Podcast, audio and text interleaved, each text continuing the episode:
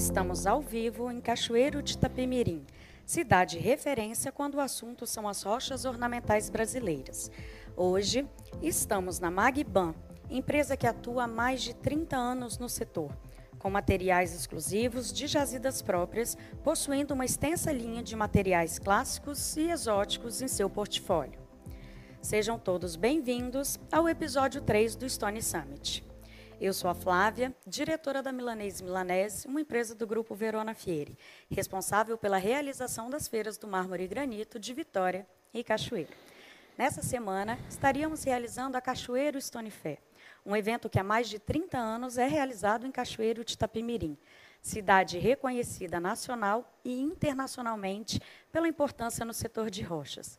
Em 2020, infelizmente, a feira não pôde ser realizada, por conta do momento e de tudo que estamos vivendo. Sabemos da importância do evento para a cidade e também para o mercado interno de rochas. E por isso já estamos trabalhando firme para fazer um evento ainda mais forte em 2021. E enquanto não podemos estar juntos presencialmente, trouxemos o Stone Summit para Cachoeiro de Itapemirim, firmes no propósito de conectar oportunidades e impulsionar a realização de negócios através do compartilhamento de conteúdo de qualidade. O nosso tema de hoje é o setor de rochas ornamentais brasileiro, desafios e oportunidades na visão de quem vive o dia a dia do mercado interno. O evento tem patrocínio do Banco de Desenvolvimento do Espírito Santo, Bandes, e do Cicobi Cred Rochas. E para começar o evento de hoje, eu convido o presidente do Cindy Rochas, Thales Machado, que divide o palco comigo, para dar boas-vindas a todos vocês que estão nos assistindo. Thales, seja bem-vindo. Boa tarde, Flávia. Boa tarde a todos. Que, é... Queria te convidar para dar as boas-vindas a todo mundo que está nos assistindo, né? E também falar um pouquinho de como é essa relação de mercado interno, contar um pouquinho para a gente toda, toda essa importância para o setor, né? É, novamente, boa tarde, boa tarde a todos. É um prazer muito grande estar aqui, né? A gente tentar contribuir aí para o desenvolvimento, crescimento do setor. É, a gente está totalmente engajado nessas ações, né? Querendo ver mesmo que o setor cresça, se desenvolva, né? Isso aí, a gente falar um pouquinho do setor, eu vi você falando, né? 30 anos de feira e esse ano é a primeira vez que a gente não tem a feira, né? A pandemia está aí, é, trouxe alguns pontos negativos, ninguém pode negar, né? vários. Né? Mas assim, o setor de rocha, mais uma vez, mostrando sua força. Né? Mês de junho e julho, agora, nós já tivemos sinalizações bem positivas. Né? A gente já está com sinal de retomada aí, já tem conversa de falta de bloco, já tem conversa de falta de caminhões, falta de insumos, sei de, de uma empresa aqui de Cachoeiro que está com dificuldade de entregar, né? Assim, vendeu muito acima do que imaginava. É isso, o setor de rochas é sempre assim, uma novidade atrás da outra. É, a feira, como eu estava falando, é primeira vez, primeiro ano, depois de 30 anos, que a gente não vai ter feira. Mas eu acho que nós estamos iniciando aqui uma contagem regressiva para o ano que vem. Né? É, se Deus quiser, até lá já tem vacina, já está todo mundo vacinado, já está tudo normal. O brasileiro gosta de beijar, de abraçar, né? ninguém aguenta essa história mais. E eu acredito que a gente, é, principalmente um ano, ficando sem a feira, acho que ano que vem a gente tem tudo para fazer um grande evento. Hoje, olhando as matérias aí de, de economia, vi uma matéria do Sinduscom é, já prevendo grandes, muitos lançamentos agora no, no, no, segundo semestre. Então, assim, a gente já está tendo sinais positivos. Várias empresas aí tiveram os meses de junho e julho com resultados bastante significativos. Então, eu acho que é, tudo indica que a gente está entrando mesmo com a questão de pandemia num momento positivo. Né? A pandemia trouxe, como eu falei, pontos negativos, mas também trouxe vários pontos positivos. É, hoje nós estamos com quatro estrelas aí, não sou eu que vou apresentar, é a Flávia. É, mas assim, foi escolhida a dedo, eu tenho certeza que tem muita coisa para contribuir para a gente, que o bate-papo vai ser muito importante, muito interessante para o setor. Então eu quero te convidar a participar, utilize o chat aí, que a gente vai estar tá aqui escolhendo as, as, os maiores questionamentos, as maiores perguntas, as melhores e que a gente tenha um grande evento. Todos nós aproveitemos bastante o evento de hoje. Ótimo, obrigada, Thales. Lembrando que durante o evento de hoje vocês podem né, contribuir com a gente, enviando pergunta, comentando através do chat do YouTube e também através da hashtag Stone Summit no Instagram. Né? Você pode fazer uma postagem, usar a hashtag e você pode aparecer na nossa transmissão de hoje. Né? Então vamos então apresentar os nossos convidados. Participarão conosco hoje Renata Malenza, diretora de marketing da Brasigram, Valdecir Viguini, sócio-diretor da Cajugran, Tiago Calvi, supervisor de vendas da CS3 Revestimentos, e Ricardo Stuck, CEO da Noble Mar. Inclusive, pessoal, em parceria com o Ricardo, nós criamos uma sala VIP gratuita para um momento pós-live, onde ele vai falar um pouco sobre marketing digital. Para se inscrever, basta acessar o QR Code que aparece na parte superior da tela de vocês. As vagas são limitadas aos 100 primeiros inscritos e esses também 100 participantes terão acesso a um cupom de 20% de desconto para os cursos do Portal de Rochas na Arquitetura. Vamos então dar início à nossa conversa de hoje, né? Como o Thales bem disse, estamos aí com um time que foi né, muito bem escolhido, que vai falar um pouquinho da experiência, da vivência de todo o mercado interno, né? Então eu vou começar fazendo a primeira pergunta para vocês, compartilhando um pouquinho do cenário que o Thales também já bem trouxe de algumas oportunidades que estão surgindo. E, e, o que a gente tem visto é que nos últimos seis meses a gente tem vivido um cenário realmente de muitas adaptações, incertezas, né? É, mas a partir de junho foi no setor de rochas a gente já conseguiu sentir uma sinalização positiva de recuperação. E através de uma pesquisa que foi realizada pelo pelo Cindy Rochas e pelo Centro Rochas, 64% das empresas informaram que a realidade que elas viveram no mês de julho foi melhor do que o esperado. E o levantamento apontou ainda que 80% das empresas com atuação no mercado interno têm expectativa positiva para agosto, com projeção de crescimento. Então, diante de todo esse cenário, na visão de vocês, o que mais impactou o dia a dia das empresas e a dinâmica do mercado, por conta de toda essa questão da pandemia? Quais as oportunidades surgiram e ainda podem surgir? E quais as mudanças que vieram para ficar? Então, para começar com, com, a nossa conversa de hoje, eu convido o Tiago Calvi, supervisor de vendas da CS3 Revestimento. Tiago, seja bem-vindo. Boa tarde a todos. É prazer estar aqui nesse momento com, com vocês e tentar compartilhar um pouquinho do, do, dia a dia aqui, do nosso dia a dia. É, um pouquinho da, da, breve início da minha carreira. Tem oito anos que eu trabalho aqui na, na CS3. Estou é, à frente do, do comercial MI há há quatro anos. Então a gente já enfrentou um pouquinho de desafio e esse ano foi um ano né, emblemático. A pandemia veio, veio, trazer, veio trazendo várias situações. Eu volto um pouquinho atrás aí, janeiro, fevereiro e março, até né, o meado de março, não sei, né, acho que para todo o mercado iniciou bem, iniciou um, um mercado é, comprador, né, as empresas é, com boas perspectivas para o ano. E aí veio o período da pandemia aí que trouxe alguns desafios para o setor.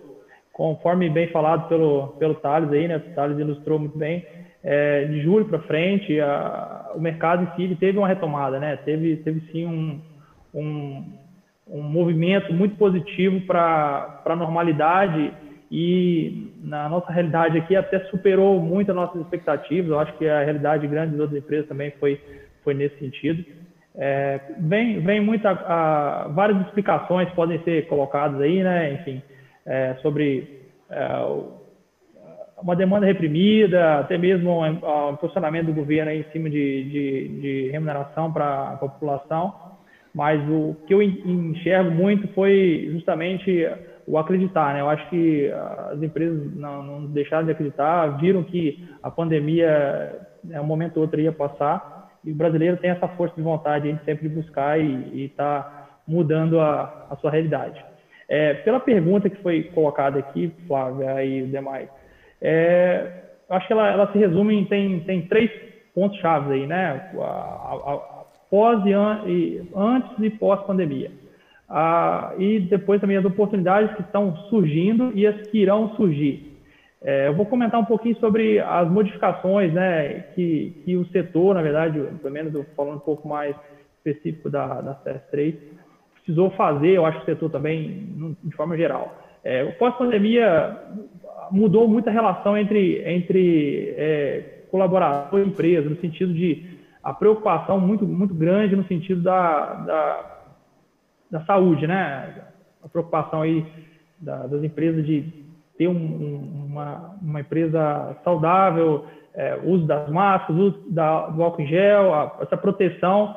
Isso foi um, um ponto que, que eu acho que, que, que, modificou bastante a rotina das empresas.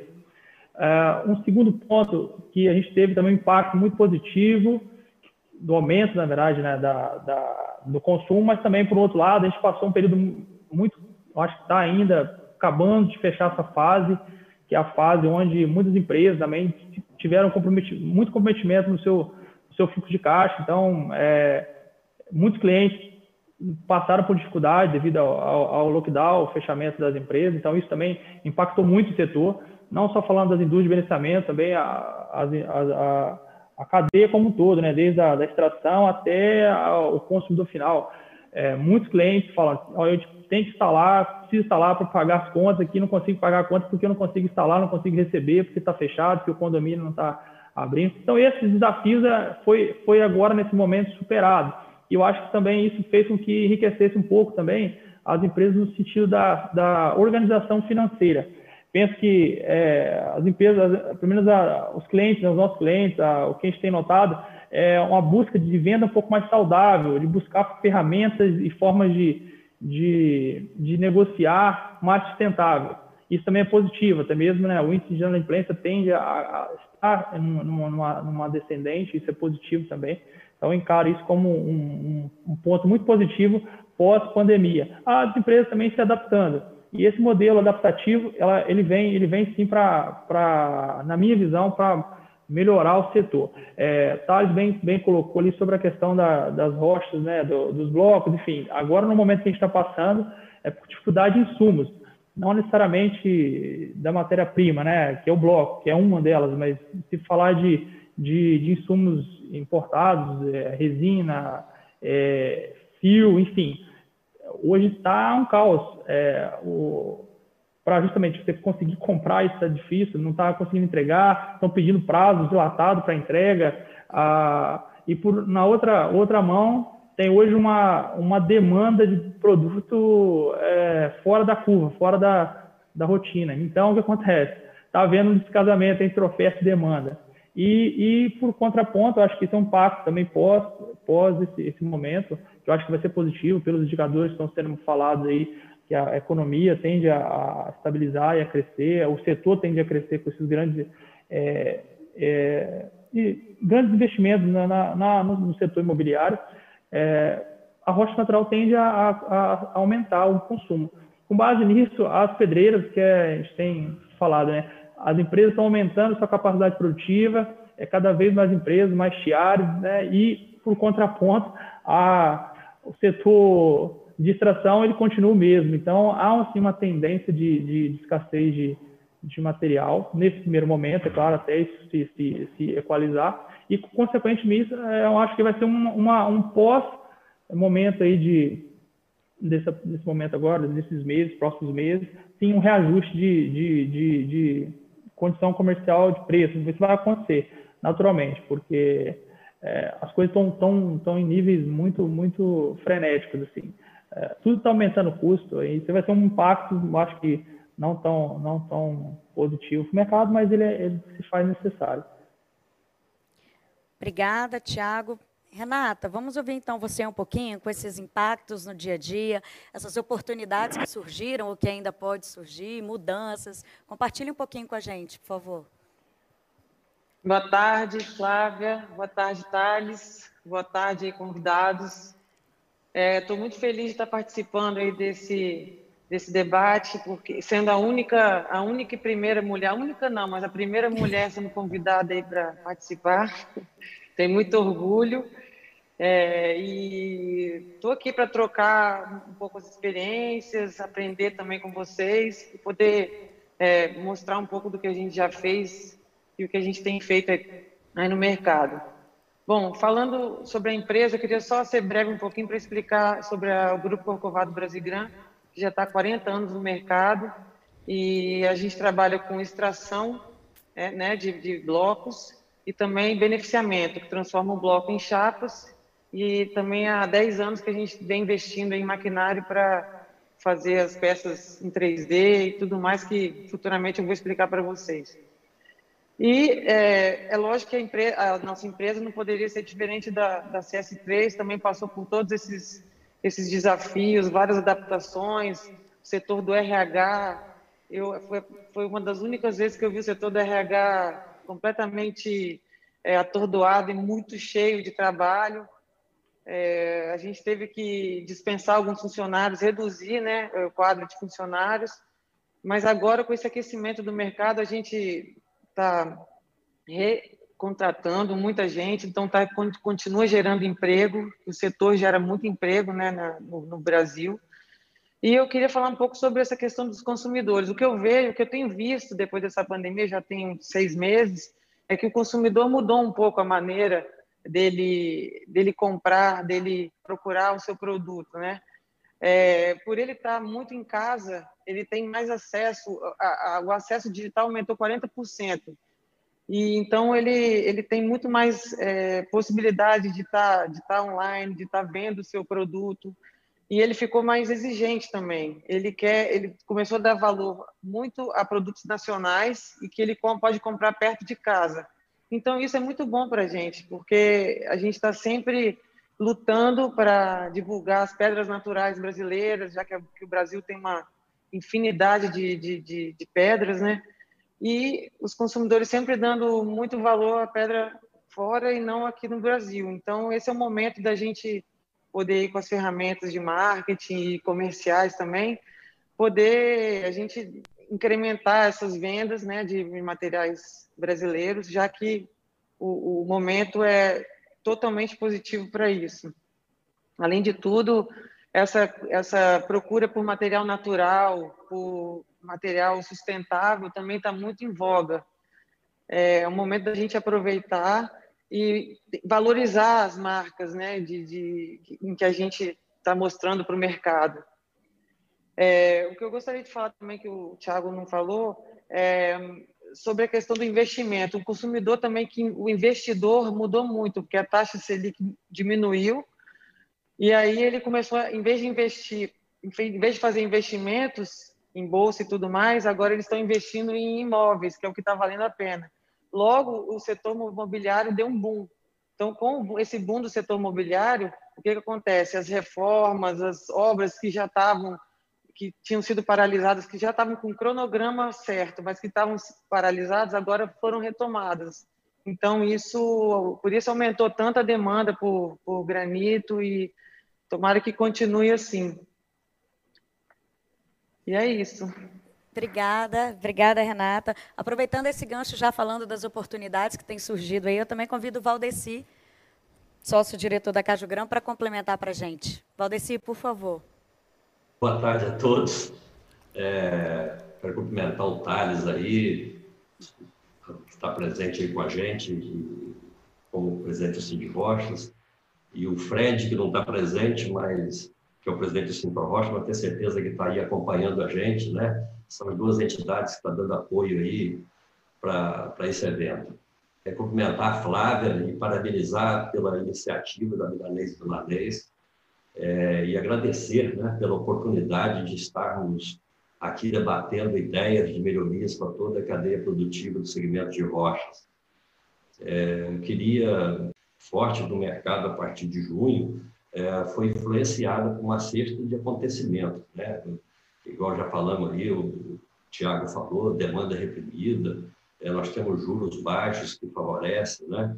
É, disponibilidade de crédito e reformas, é, até deu em função do enclausuramento das pessoas em casa, né?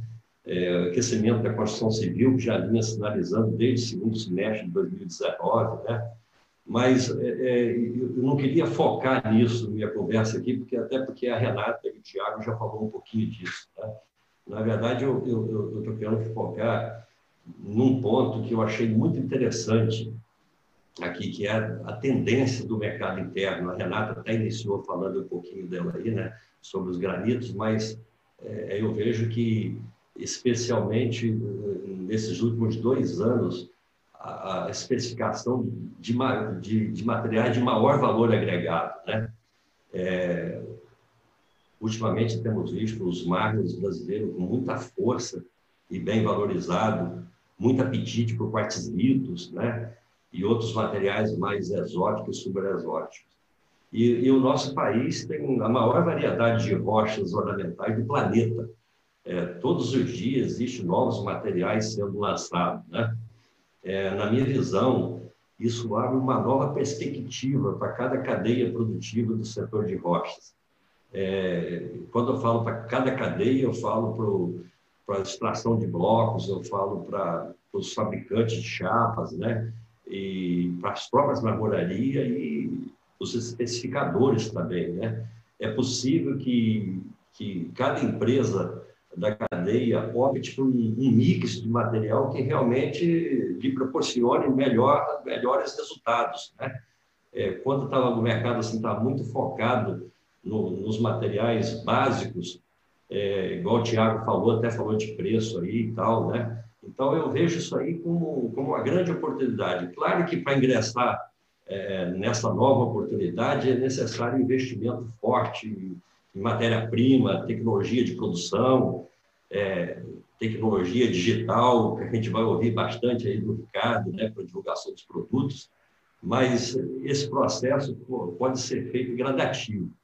É, resumindo, assim, na minha visão, a grande variedade de material do Brasil, aliado à tecnologia digital, é, trouxe e vai trazer um dinamismo e oportunidade muito grande para toda a cadeia produtiva. E eu acho que isso, isso vem para ficar. Tá? Minha torcida é para que essa grande oportunidade seja aproveitada pelos players é, de forma a dar maior sustentabilidade para o setor. É isso aí. Obrigada, Valdeci. Convido agora o Ricardo Stug, CEO da Nobile Marmo, para fechar essa primeira rodada antes da gente abrir para os comentários do Thales. Ricardo, seja bem-vindo. Tudo bem, pessoal? Boa tarde. Muito obrigado a todos, Flávia, Thales, para mim. É uma honra dividir aqui esse espaço do terceiro episódio da Stone Summit com vocês. Pessoas as quais eu já conheço, né, por ser do setor de marmoraria, então sou cliente de muitos deles.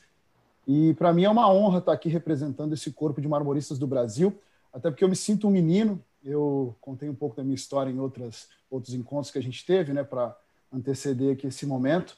E eu saí do, do que era para ser a minha faculdade de medicina para trabalhar com áudio, porque era apaixonado por música, e depois vim para dentro da marmoraria e precisava encontrar, como filho único, algum sentido para fazer com que aquilo ali me desse uma satisfação pessoal e profissional e me apaixonei pelas rochas e hoje eu acredito que a Nobre Mármore valida o seu trabalho né, de conteúdo porque é marmoraria e porque desenvolve um movimento que a gente intitulou como Marmorizou. Então eu estou aqui despido de qualquer tipo de ego, representando esses marmoristas todos do Brasil. Eu tive ontem e segunda-feira com 30 grandes pessoas muito engajadas e muito dispostas a mudar o mercado para um nível melhor, para elevar o nosso patamar. E eu estou muito contente com isso. É, espero que a gente possa contribuir de uma forma muito positiva. Conversei com eles a respeito da pauta que a gente tinha para esse terceiro episódio e é representando todos eles que eu quero falar. Em relação à pandemia, é, eu sou muito otimista, tenho uma óptica muito positiva disso. Eu aprendi com meu pai, quando eu entrei na Marmoraí, isso era 2009, eu, ele me disse, meu filho, ano passado, 2008, teve uma crise e tal, e foi o ano que a gente mais vendeu. Aqui na cidade de Balneário Camboriú, onde eu atuo né, com a marmoraria, a gente tem um grande hub de, de investidores de todos os cantos do Brasil, até fora do nosso país. Temos grandes obras, a construção civil é muito destacada em todo o cenário, e por conta disso. Por conta disso, a gente achou que talvez esse investimento no mercado de luxo ia perder um pouco de, de espaço, né? E pelo contrário. E ontem eu reforcei essa essa tese, porque todos os marmoristas que estavam conosco, do Rio Grande do Sul até o Rio Grande do Norte, é, apontaram um crescimento de vendas. Então, por que a gente não pode virar essa chave, né, trocar um pouco nosso mindset e entender que até mesmo em crise a gente consegue desenvolver um bom trabalho e ter um, um, um, um lucro e uma positividade. O que, que a gente aprende com isso? Eu acho que a pandemia traz para a gente um grande aprendizado. E se a gente for fazer uma analogia com as nossas rochas, é, quando elas sofrem pressão, quando elas estão em alta pressão, elas se recristalizam e aí a gente tem as rochas metamórficas, né? Estão é, visadas e ganhando tanto espaço no mercado. Então, acho que a gente aprendeu adaptabilidade é um, um dos comportamentos mais notáveis do ser humano, desde a savana africana até agora, ela segue é, muito viva em nós. E se a gente se adaptar, olhando sempre com uma postura positiva, como vocês todos bem frisaram, o crescimento do, do mercado imobiliário, a gente tem empresas aqui que lidam com investimento de, de pessoas do Brasil todo e tanto aplicam na bolsa quanto investem em imóveis. E o crescimento imóvel cresceu muito reformas também, porque a pessoa está dentro de casa, né, e está olhando para o celular e começa a enxergar outras formas de, de, viver, de habitar. E o nosso produto ele tem uma temporalidade fantástica. Por que não for, é, fortificar ainda mais esse uso de rocha natural e pensando no mercado brasileiro, pensando nas rochas que a gente tem aqui, né, valorizando o nosso produto, mudando essa nossa cultura. Hoje, com a alta de moedas estrangeiras, a gente tem grandes opções, um leque absurdo de materiais brasileiros para serem aplicados aqui com uma competitividade muito superior, não só no que diz respeito e tange ao preço, mas ao alto valor agregado. Porque as nossas rochas, vocês sabem, são fantásticas. Eu comecei a Noble Marble numa viagem em 2016 para os Estados Unidos, a gente é um conceito, e eu falei, meu Deus, é, sempre que a gente está aqui, os caras olham para a nossa rocha com tanto amor e carinho, né? O produto natural, esse orgulho de ter um, um algo que tem um processo lindo e sustentável. E lá no Brasil a gente está esquecendo disso. O que está acontecendo? E eu vim para cá determinado a, a iniciar um trabalho e tenho muito orgulho do que a gente vem fazendo, porque não me sinto dono disso, mas acredito que todas as pessoas que estão envolvidas conosco são pessoas de bem e pensam da mesma forma. Muito obrigado. Obrigada, Ricardo. Thales, te convido para fazer um comentário sobre essa primeira rodada. Bom, primeiro que dá para ver que o setor está entrando numa fase boa realmente, né? os quatro falando mensagens positivas, é, como eu falei aquela hora, acho que a gente tem um time aqui que, né, o Ricardo lá na ponta, além de estar tá lá na ponta, lá com as marmorarias e tal, é um estudioso, quem já teve a oportunidade de fazer curso com ele, eu já, eu já estive participando de um, de, um, de, um, de um treinamento dele, e é um estudioso e tem uma capacidade incrível, né, e, e, e fanático, né, com o setor de rocha. E os outros três, pô, são empresas assim tradicionais, empresas que trabalham no mercado interno, trabalham no mercado externo, trabalham os dois, a Cajugan e a Brasigan, com obra. Então, assim, a gente tem tudo, como eu falei aquela hora, para fazer um grande evento. Eu acho assim que a questão da, da pandemia realmente fez o setor de rochas passar um aperto no começo, como o Tiago falou, né, lá atrás. Mas se a gente olhar hoje, é, a gente já meio que superou a parte da inadimplência, né? Aquele começo lá a gente ficou sem saber se ia receber, se não ia, mas as coisas já estão caminhando bem. Esses dois meses aí foram bons, como todos eles estão falando. E eu acho que fez o setor evoluir em outra ponta. A gente não tem que pensar só no negativo, não. Eu vou falar é, da Magban como experiência e vou falar com sinceridade. Jamais, jamais eu imaginar que a Magban um dia ia colocar 50% dos funcionários do escritório em home office. Jamais na minha vida eu ia achar que isso ia funcionar. Mandar 50% de todo mundo para casa e que ia funcionar. E funcionou. Funcionou. Né? Trabalhamos vários meses aqui nessa forma e conseguimos é, passar por isso aí com o mesmo rendimento, a mesma produção, é, se a gente olhar é, um pouquinho antes da pandemia, aí eu quero provocar os quatro aí para na próxima, se quiser desenvolver um pouquinho também. O setor de rocha era somente foto e WhatsApp, certo? Todas as empresas, foto e WhatsApp. Hoje o que acontece? Você vai nas empresas e tem estúdio de fotos. Várias empresas têm estúdio de fotos, né? Cada hora aparece um, uma forma de produzir um estúdio, uma forma de produzir as fotos. E não é WhatsApp, agora é Facebook, é Instagram, LinkedIn, por aí vai, né? Tem inúmeras formas, eu estou provocando mesmo para nas próximas aí vocês ficarem à vontade de desenvolver. Mas eu acho que isso tudo foi evolução, que, que a janela de oportunidades que apareceram para o setor de rochas, e como eu falei lá atrás, o setor de rocha já mostrou sua força, né? já está superando esse momento de pandemia. É, eu acho que para o ano nem tem muita coisa ainda e muita coisa hoje ainda para a gente falar. É, queria pontuar uma coisinha aqui do Valdeci, que eu acho que foi assim, sem desmerecer ninguém, sem nada, mas eu acho a primeira dica do evento de hoje. Não sei se vocês pegaram. É, o Valdeci falou o seguinte, que o, o mercado está comprador, certo? E o mercado interno está se interessando em materiais caros. materiais exóticos, quartzitos, materiais de preço. Né? Antigamente todo mundo achava que isso era só para mercado externo, não, mercado interno. Então, sim, você tem oportunidade de melhorar seu mix. Né? Você quer quiser, é lógico que tem que ter recursos, como o Valdeci falou, né? fazer as primeiras compras, esperar o produto ficar pronto, vender, receber. Né? Tem um ciclo que, que cada um sabe né? É a forma de, de lidar. Mas assim já é a primeira dica, né? Mexe no seu mix de materiais que você vai subir sua rentabilidade. Obrigada, Thales. Pessoal, o Bandes, Banco de Desenvolvimento do Espírito Santo, é um dos patrocinadores do Stone Summit. Vamos conhecer um pouquinho mais sobre a atuação do Bandes. Vamos ver o que eles prepararam para a gente.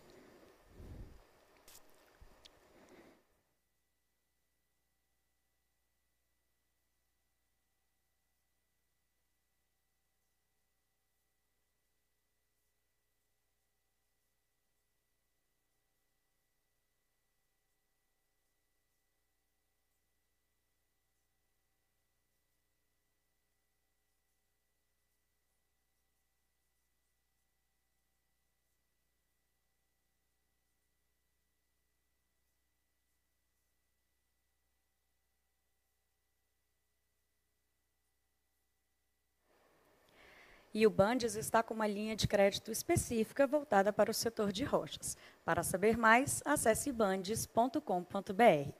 Vamos então para a nossa segunda rodada de perguntas. Né? É, todos, todos nós reconhecemos assim o grande potencial das rochas ornamentais brasileiras, né? mas a gente sabe da necessidade de evolução em alguns pontos, como comunicação, estratégia, relacionamento entre os players do mercado e com o próprio poder público, para que esse potencial seja ainda mais bem explorado. Em um primeiro momento, talvez seja importante o setor investir em informação e capacitação em todos os elos da cadeia. Como vocês entendem o papel da informação e da capacitação como forma de influenciar o consumo da rocha natural brasileira no mercado interno? Eu vou começar essa segunda rodada convidando Valdeci Vigini para falar um pouquinho para a gente sobre isso. Valdeci, por favor. É, falar sobre informação, né, para você é, argumento para dentro de um produto, você tem que ter informação sobre ele, né?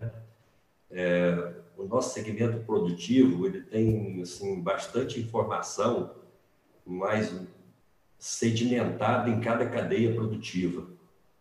É, deixa eu ver se eu posso explicar. É, eu acho que, que essas informações tem, nós temos que fazer assim um bom trabalho para poder aglomerar essas informações é, em manual, cartilhas para cada tipo de material. É, cada material tem, tem assim, a sua característica própria, né? dureza, granometria. É, nós estamos trabalhando agora com muitos materiais exóticos de minerais diferentes, é, que precisa ser trabalhado diferente. Né?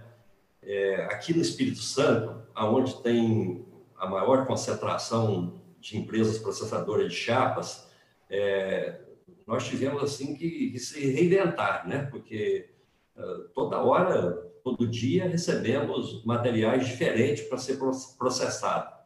É, e eu tive uma analogia sobre isso aí e cheguei à conclusão que, que a grande evolução que a gente teve embora assim insuficiente para poder resolver todos os problemas, né? É, foi a aproximação das empresas produtoras de chapas com, com os fornecedores de insumos. É, aqui no Espírito Santo é, estão assim presentes todos os fornecedores de insumos é, com, com, técnicos assim treinados para poder assessorar nossas indústrias, né? É, as, as marmorarias têm, têm assim, a maior dificuldade devido à logística está é, tá espalhado em todo o Brasil, né?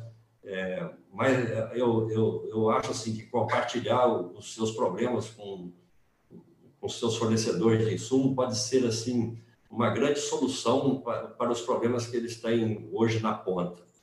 E, e falando em ponta, que, que eu chamo é, de armazenagem de material pronto que você manda para uma obra, é, assentamento dos materiais e, manutenção né, do, do, do, próprio material depois do consumidor final, é, nessa etapa, às vezes a gente nem tem gestão. Né? Na maioria das vezes a gente nem participa disso. A gente entrega o produto. Né?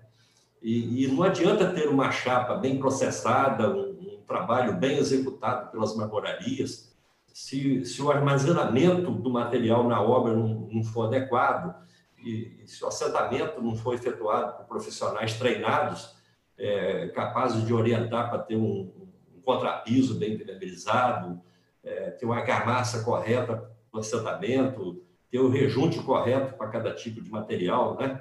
É, se, se não tiver esses cuidados, várias patologias poderão é, surgir e, depreciar o material, deixando o consumidor insatisfeito. Então, a gente tem que ter muito cuidado com isso. É, Existem técnicos e engenheiros assim especializados em pedras naturais que prestam consultorias a construtoras, mas assim muito voltado para grandes construtoras que vão trabalhar com rocha ornamental, né?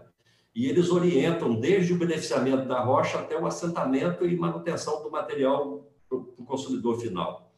É, quando a gente executa uma obra acompanhado por um profissional dessa natureza, é, dá uma tranquilidade, uma segurança muito grande para a gente. É, quem sabe um dia, né, Thales, o, é, o nosso segmento terá condições de contratar um profissional com essa especialidade, né, é, para treinar no treinamento dos trabalhadores.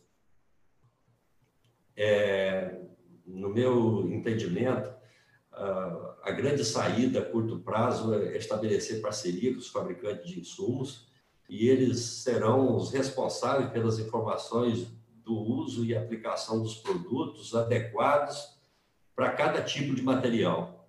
É, vai sair na frente as empresas que tiverem mais informação dos seus produtos, agrupando um manual, cartilha, igual falei antes, né? De forma que as orientações cheguem em toda a cadeia até o consumidor final. É isso aí. Obrigada, Valdeci. Vamos ouvir agora o Tiago. Tiago, por favor.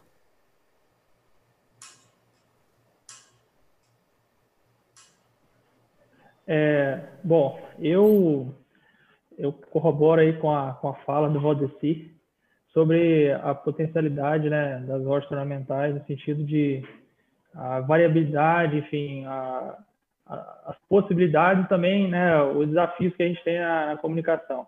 A pergunta ela vai muito no sentido né, de qual o papel da, da informação né, e da capacitação para influenciar o consumo da rocha natural. O que, que eu percebo assim, na nossa vivência aqui? Nós temos é, uma cadeia muito grande, né? A nossa cadeia ela, ela vai desde a extração até lá o consumidor final.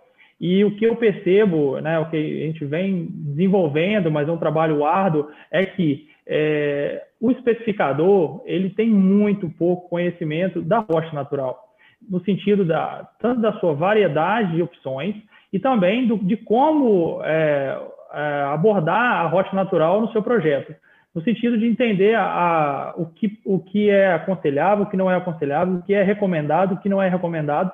Por quê? Devido a esse leque enorme de, de, de informações geológicas que o Brasil tem falado aí, conforme foi falado pelo Valdeci, é, há um vasto leque de, de, possibilidades. A questão é como fazer com que isso, essa informação chegue até o especificador, que essa informação chegue até o marmorista, e, e, e vou dizer mais, é, como essa informação chega nas indústrias de beneficiamento, porque grande parte, isso eu, é, eu tenho experiência própria aqui na, na, na, na CS3, é, há um déficit de conhecimento, principalmente da, da, da, dentro das empresas de beneficiamento, no sentido de ah, esse, a composição geológica desse material, o que, que ele é recomendado, o que, que não é recomendado, é, qual é, medida de uso que é importante a, após um assentamento ou antes do assentamento, quais são as medidas preventivas que devem ser usadas. Isso hoje, infelizmente, o nosso setor ele não, ele não pratica esse, esse, esse conhecimento, ele não difunde esse conhecimento. Você vai conversar com né, o público final da arquitetura, né, quem são os especificadores, na sua grande maioria, com os, é, com os, uh, os arquitetos, designers, enfim, engenheiros. Você conversa com, troca as ideias com os marmoristas. É, há um, um pouco conteúdo publicado em cima dessas informações. Tem né, movimentos sendo feitos para isso acontecer, mas é, o que a gente entende é que é, a gente hoje ainda está no modo vender e não fazer uma venda construtiva e não promover o produto. Isso tem feito com que é, grande parte das ordens fundamentais são, ah, são utilizadas de forma não adequada. E isso acaba fazendo com que a, a é, o marketing é feito, é feito um marketing negativo. E aí foi onde entra muito nessa pergunta, né? É, como a gente pode influenciar o conhecimento, é, influenciar esse, esse o elemento, né? Esse aumento do, do consumo da rocha natural é,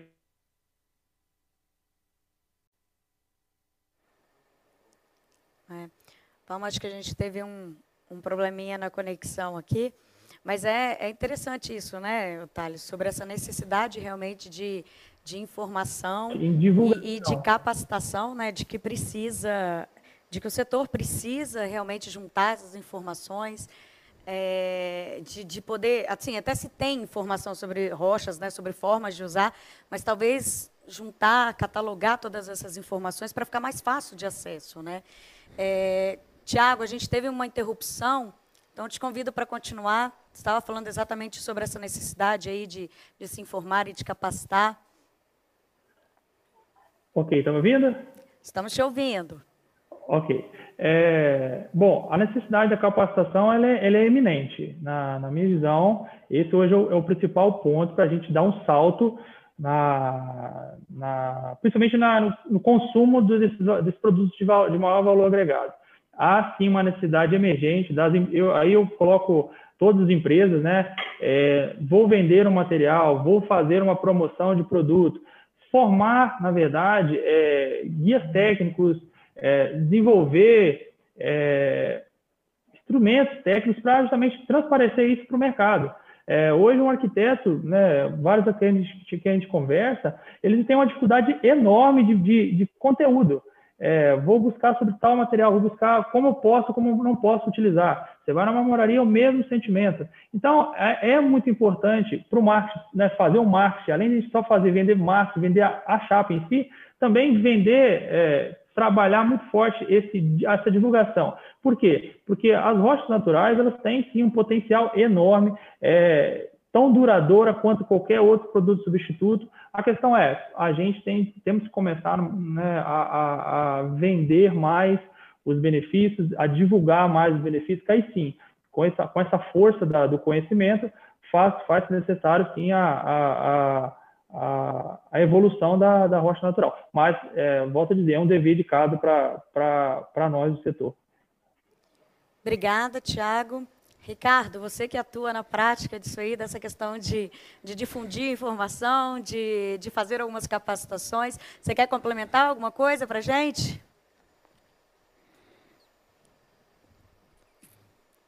Está desligado. Aí, maravilha. Vocês estão me ouvindo, né? Estamos. Eu estava aqui já quase tendo um ataque de gastrite. Eu falei, meu Deus, acho que eu preciso falar sobre isso aí. Brincadeiras à parte, é, eu queria começar a pontuar pela fala do Thales, né? A necessidade do, da, na realidade, do, do, material com alto valor agregado aparecendo, né? A busca por quartzitos. Até tempo atrás não se falava nisso. Pouco se sabia o que era quartzito. E por conta disso, a gente avalia um lado positivo e um lado negativo. Quais são os, a, os pontos negativos, Ricardo, que você enxerga?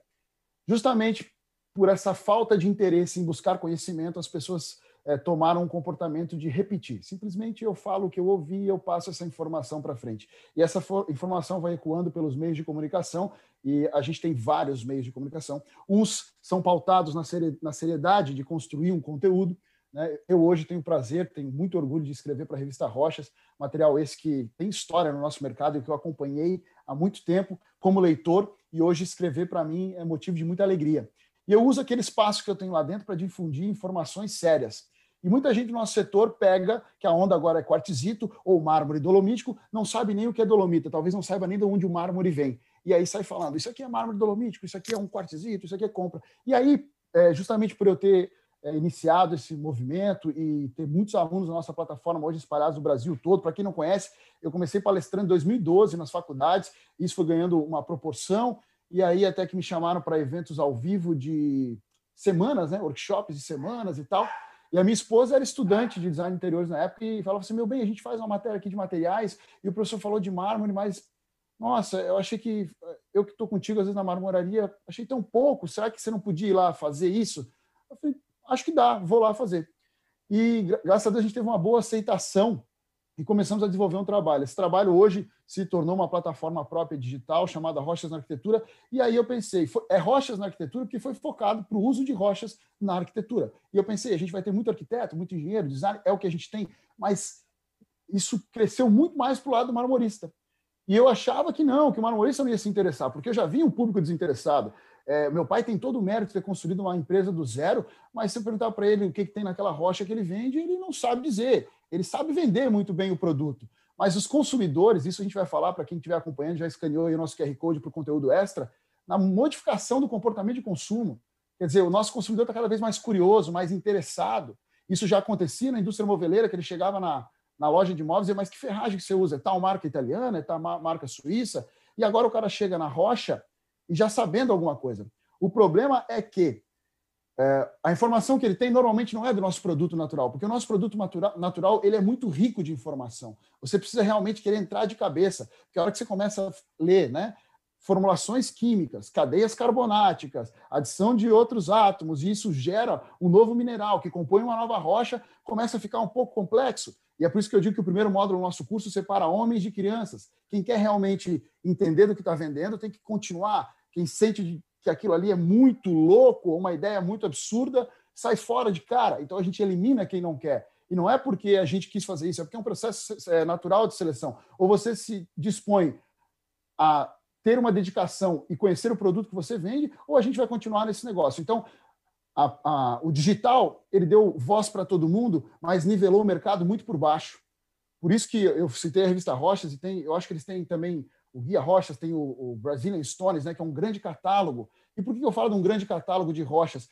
É, quando eu falo do sistema uh, bético da Espanha, toda aquela costa, né, que vai até Baleares, que tem uma formação geológica que você pode estudar, você encontra isso não em português, talvez você encontre em inglês e em espanhol. Você encontra muito material em alemão de geologia, de petrologia, de é, mineralogia. E aqui no Brasil, você, a única coisa que você vai encontrar é o nome da, da pedra. E que nome é esse? não é nem a definição petrográfica, é um nome comercial, que daí de empresa para empresa vão mudando. Né? A gente até pautou a possibilidade de falar sobre é, uma nomenclatura padrão, que eu acho até um pouco utópico. Né? As empresas têm direito de fazer sua roupagem com marketing, desde que sejam fiéis à estrutura rochosa, o que é aquela rocha de fato. Aí o nome comercial é simplesmente é, marca de carro. Então, o respeito que a gente tem que ter pelo nosso produto natural, que é riquíssimo, que é encantador, Primeiro de tudo é querer se aprofundar nele, porque senão a gente vai continuar fazendo besteira. E aí a gente vai falar de quartzito, vai fazer um trabalho, de repente vai vazar uma informação errada, e lá na frente, que é de baixo que vem a nossa demanda, lá no consumidor final ele vai dizer, pô, comprei o tal do quartzito e manchou, então eu vou comprar o quê? Aquele produto que é tecnológico, que é igual, que é mais do mesmo, que é plug and play, é só copy cole, e aí o cara se sente mais seguro naquilo. E aí sim é influenciar consumo. Eu acho que o nosso problema não é influenciar consumo. Nosso problema é conscientizar o consumo. E essa conscientização tem que vir da gente, que seja a gente que trabalha com isso. Pô. Eu vou querer que o cara que está comprando entenda mais do que eu. Então a gente tem que perceber que precisamos mudar, virar essa chave na nossa mente para a gente não fazer a besteira. Porque o que a gente faz hoje, com falta de informação, é pegar um carro esportivo e botar para correr rally. Aí o carro dá problema e o cliente fica né, louco que o carro estragou e esse negócio não presta e nunca mais ele quer saber disso. Então, isso é o que eu queria pontuar, tem muito mais coisa para falar. Se vocês deixar que eu vou ficar indo, vou indo, vou indo, e vai virar uma loucura. Mas é, o principal ponto é esse: a gente mudar a nossa ideia em relação ao produto que a gente vende. Não tem como a gente vender um produto que a gente não conhece. Então, se tem alguém que tem que pensar nisso, essas pessoas somos nós. Vem vindo muita gente interessada nisso e eu fico muito feliz que isso está acontecendo. Quanto mais informação a gente fornecer para pessoas de bem, mais resultado positivo a gente vai ter. Isso a longo prazo é, vai virar o mercado como um todo. Olha, obrigada, obrigada, Ricardo. Aproveitando, a gente recebeu uma pergunta no chat que tem tudo a ver com isso que a gente está discutindo aqui. Então, Thales, eu vou direcionar essa para você. Como os sindicatos poderão ajudar? Essa pergunta foi feita pelo Rodrigo Bezzi. Como os sindicatos poderão ajudar a divulgar e capacitar os especificadores e clientes a conhecer e aplicar de maneira adequada as rochas ornamentais? Existe alguma política nesse sentido? Então, vamos lá. Bom, assim, o setor de rocha, primeiro a gente ficou claro aí, né? Eu queria que você provocasse o Ricardo, porque eu sabia que ele ia dar aula. e está claro que a gente precisa profissionalizar, todos nós sabemos. Né? A gente cresceu muito é, na extração, como o Valdeci falou, no tratamento com as rochas. Né? Nós temos várias rochas que antigamente eram jogadas fora, né? por causa de infiltração, de alteração e hoje são tratadas e viraram rochas super exóticas que estão fazendo sucesso no Brasil e no mundo. Bom, mas é a capacitação, né? Nós precisamos tratar desse assunto. Eu vi, estava olhando aqui no YouTube aqui, todo mundo falando desse assunto. O assunto está quente aqui no YouTube, né? Assim, eu acho o seguinte: é, nós temos alguns alguns exemplos positivos. Por exemplo, eu não sei quem quem, quem conhece o Prodifor, é um, é um, é um projeto da FINTS, que as grandes empresas do Espírito Santo certificaram os fornecedores. Esse programa tem mais de 20 anos, ele recebeu um prêmio agora nacional como o melhor do Brasil. É criado aqui no Espírito Santo. Então, assim, é lógico, né? São menos fornecedores, são, é, é, bem mais fácil que o nosso, mas só estou falando assim, uma referência positiva uhum. que está aqui dentro do Estado, que a gente conhece, eu estou na FINDES, então eu sei o que é. Eles é, é, é certificaram, para você vender para a Vale, você tem que ter o certificado Prodifor. Se você não for certificado, a Vale não te compra. Certo? Então, eles trataram os fornecedores. Essa é, é, é, uma informação, né? Assim, só para a gente ver que assim, com a certificação, a gente. Eu acho que o setor está profissionalizando muito, está debatendo muito. Eu gosto desse tipo de programa porque faz isso, né? As pessoas provocam que o YouTube está quente, né? Mostra que nós temos oportunidades, oportunidades de tratar o assunto, certo? E evoluir. Eu vou lembrar de um ponto agora negativo. Uhum. Nós fizemos inúmeras reuniões com a empresa certificadora. Criamos um projeto para certificar as pedreiras, certo? Custava 200 reais para cada pedreira por três anos. 200 reais para você certificar uma pedreira por três anos. Qual a adesão que foi? Porque o cliente não exigia, então ninguém queria fazer, certo? Aqui no caso agora está tendo exigência, então é um momento né, mais propício, eu acho que tem chance. Mas assim, estou querendo mostrar um exemplo positivo, um exemplo negativo. Nós tivemos a oportunidade de certificar nossas pedreiras por um valor insignificante, certo? Com uma certificadora alemã de nível nacional que tem 200 escritórios no mundo e a gente não, o projeto não andou, certo? Bom, aí o que acontece? Tem outra coisa, a gente já, o Cindy Rocha já deu entrada na Associação Nacional, deu entrada no CETEM, tem debatido muito um outro projeto que eu vivo batendo na tecla. Eu quero provocar os quatro aí para ver o que eles vão falar. Se você quiser comprar uma cerâmica, tem uma tabelinha, uma tabelinha simples.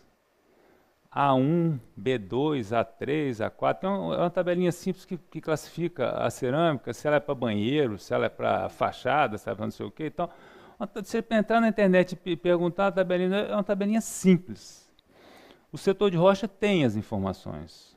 Tem as informações. Se entrar no site do Sim de Rocha, tem, da Associação Brasileira, tem. Um livro desse tamanho. Qual arquiteto que pega isso?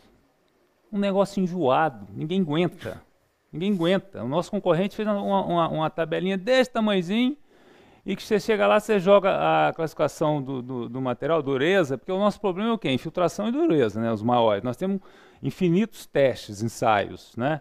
Mas o problema é dureza, né? desgaste rápido, ou se ele dá infiltração. Isso aí concentra 90% dos nossos problemas.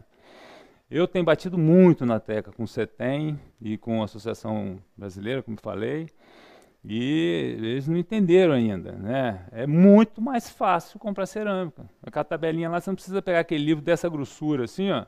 Eu quero ver quem pega. Por isso que o Valdeci falou que tem poucos no Brasil, poucos no Brasil. Não é barato, então se você for uma obra pequenininha, ninguém utiliza.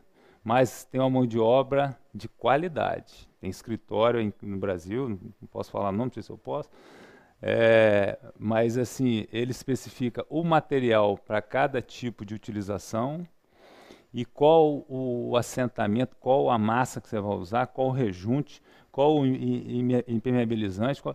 Ele especifica tudo. Você falou aí. Eu não sei se o pessoal captou também. O Ricardo eu tenho certeza que pegou, que ele é mestre no assunto. Mas assim, é, existe, existe. Mas a grande maioria não tem conhecimento.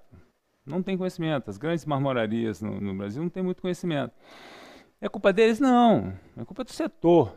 A culpa não, não, a culpa é nossa, de todos nós. Nós precisamos, assim, nós já sabemos, tomamos posse do problema, agora precisamos agir. E agir precisa de dinheiro, certo? Hoje você vai nas nossas entidades, é meia dúzia de associados Cindy Rocha, meia dúzia de associados Centro Rocha, e batendo cabeça sem dinheiro e tentando fazer as coisas, tudo precisa de dinheiro, precisa de união. Mas eu, assim, eu adoro debater o problema porque a gente levanta a bola e eu acho que é aí que, que, que, que o setor evolui, que o país evolui, é sempre assim, a gente mexendo no problema. Obrigada, obrigada, Thales. É, a gente pede desculpas, a gente teve um probleminha com a veiculação do vídeo do Bandes, e aí a gente gostaria de apresentar o vídeo novamente para a gente conferir as novidades, né? E o que, que o Bandes tem, como é que é a atuação do Bandes. Vamos assistir. Se na hora de investir você tem que fazer conta atrás de conta, pode contar com a gente. O Bandes trabalha para atrair e fortalecer os investimentos estratégicos, a inovação, os novos negócios e a indústria. É por isso que chamam a gente de Banco de Desenvolvimento do Espírito Santo. Nosso papel é promover o crescimento econômico e a sustentabilidade ambiental e social do nosso estado. Viu só? Se você quer ter sucesso em um estado competitivo, seguro e favorável aos bons negócios, pode contar com o Bandes. O Espírito Santo conta também. Bandes, o Banco de Desenvolvimento do Espírito Santo. O Stone Summit apoia também a Rocha Ativa, que é uma associação beneficente do setor de rochas. Para fazer sua doação, basta acessar o QR Code que aparece na tela. O Valdeci, um dos nossos convidados, é também presidente da Rocha Ativa. E aí eu gostaria de convidar o Valdeci para falar um pouquinho para a gente sobre a importância da Rocha Ativa. Valdeci, por favor. Obrigado pela oportunidade, Flávia. É, acho que todos sabem, se há mais de 20 anos que o, o APL de rocha ornamental aqui no Espírito Santo é considerado o APL mais completo, né? E em 2007 a gente sentiu que estava faltando alguma coisa e foi criado a Rocha Ativa, que assim como se fosse um, um braço social do setor de rochas ornamentais. E a Rocha Ativa atua assim nas escolas municipais é, e estaduais do, do sul do Espírito Santo, é, é, no contraturno das escolas, levando para, para as crianças e adolescentes modalidades esportivas, culturais, tais como balé, balé é, jiu-jitsu, futsal, capoeira, é, aula de música, coral, é, tratamento psicológico e, e, ultimamente, agora também, a gente está até fazendo tratamento dentário, odontológico, né? É, quem, paga essa conta, vocês devem estar perguntando, quem paga essa conta? É, são as empresas de roças ornamentais e, e, os fornecedores da cadeia produtiva é, que apadrinham esse, essas ações. E eu queria até aproveitar agora e agradecer a todos eles, porque no ano passado nós atendemos 2.500 crianças nessas modalidades que acabei de falar agora. É, nesse ano, com a pandemia, nós não pudemos atuar nas escolas, porque a escola está fechada, mas é, fomos muito demandados pela população que foi atingida aqui pelas enchentes e depois pela própria pandemia. É, conseguimos é, ajuda de empresários, de fornecedores da cadeia e, e, e vários outros parceiros, fizemos lives e nós distribuímos aí mais de 1.500 cesta básica, kits de limpeza, higiene pessoal. É, estamos preparando para levar essas ações também para a Serra e Noroeste. Nosso presidente Tales aí quer que a Rocha Ativa esteja presente é, em todas as regiões onde o segmento de rochas ornamentais está presente, né? É isso aí. Eu poderia falar muito mais tempo, mas o tempo é curto aqui. Mas quem quiser dar uma ajudinha aí, ó, vai aí no QR Code. A sua doação vai ser muito bem-vinda, tá? Muito obrigado aí pela atenção. Obrigada, Valdeci. Vamos todos que puderem contribuir, acessar o QR Code que aparece na tela de vocês e fazer a doação. Vamos agora, então, para a nossa terceira, né, a nossa quarta pergunta.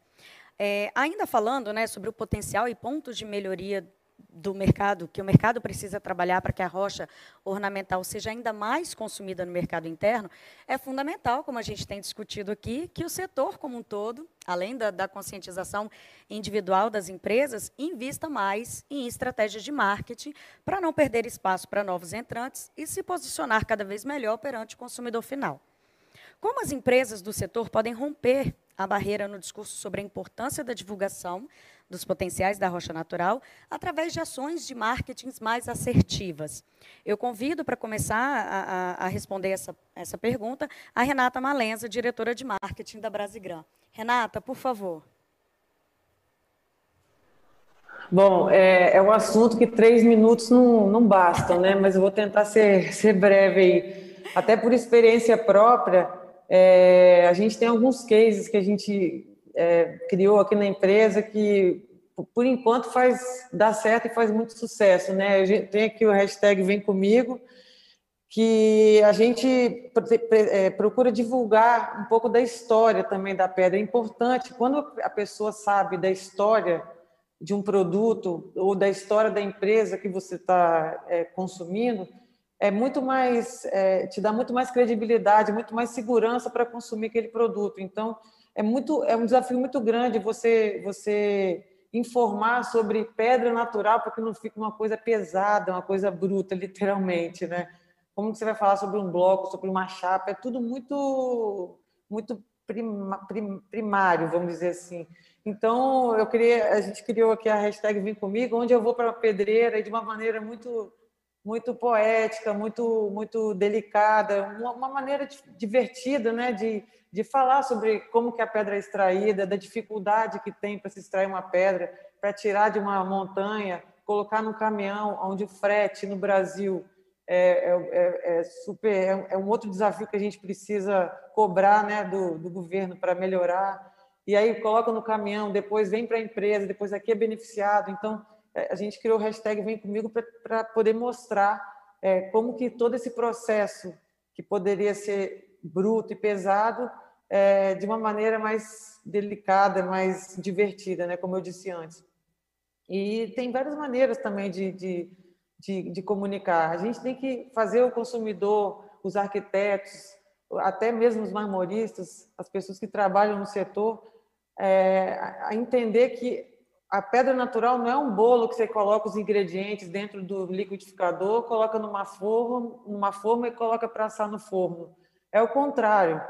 A pedra natural é um bolo que já foi formado há milhões de anos atrás, aonde para você servir para o seu, seu cliente, você precisa saber o que, que tem dentro dele, quais são os ingredientes, né, Ricardo? Aí entra aí o seu, seu trabalho também. Quais são os ingredientes que a gente não, não sabe o que, que tem dentro dele, como que ele vai se comportar, para você então poder cortar e servir para o seu cliente. Então, é isso é, uma, é, é, o que me encanta, é o que, é o que me faz estar tá aí sempre querendo mostrar, querendo querendo que as pessoas entendam. É uma dificuldade que a gente tem. Então, eu acho que fica aí a dica para a gente poder se unir para poder é, divulgar essa é, é, o que a pedra natural tem.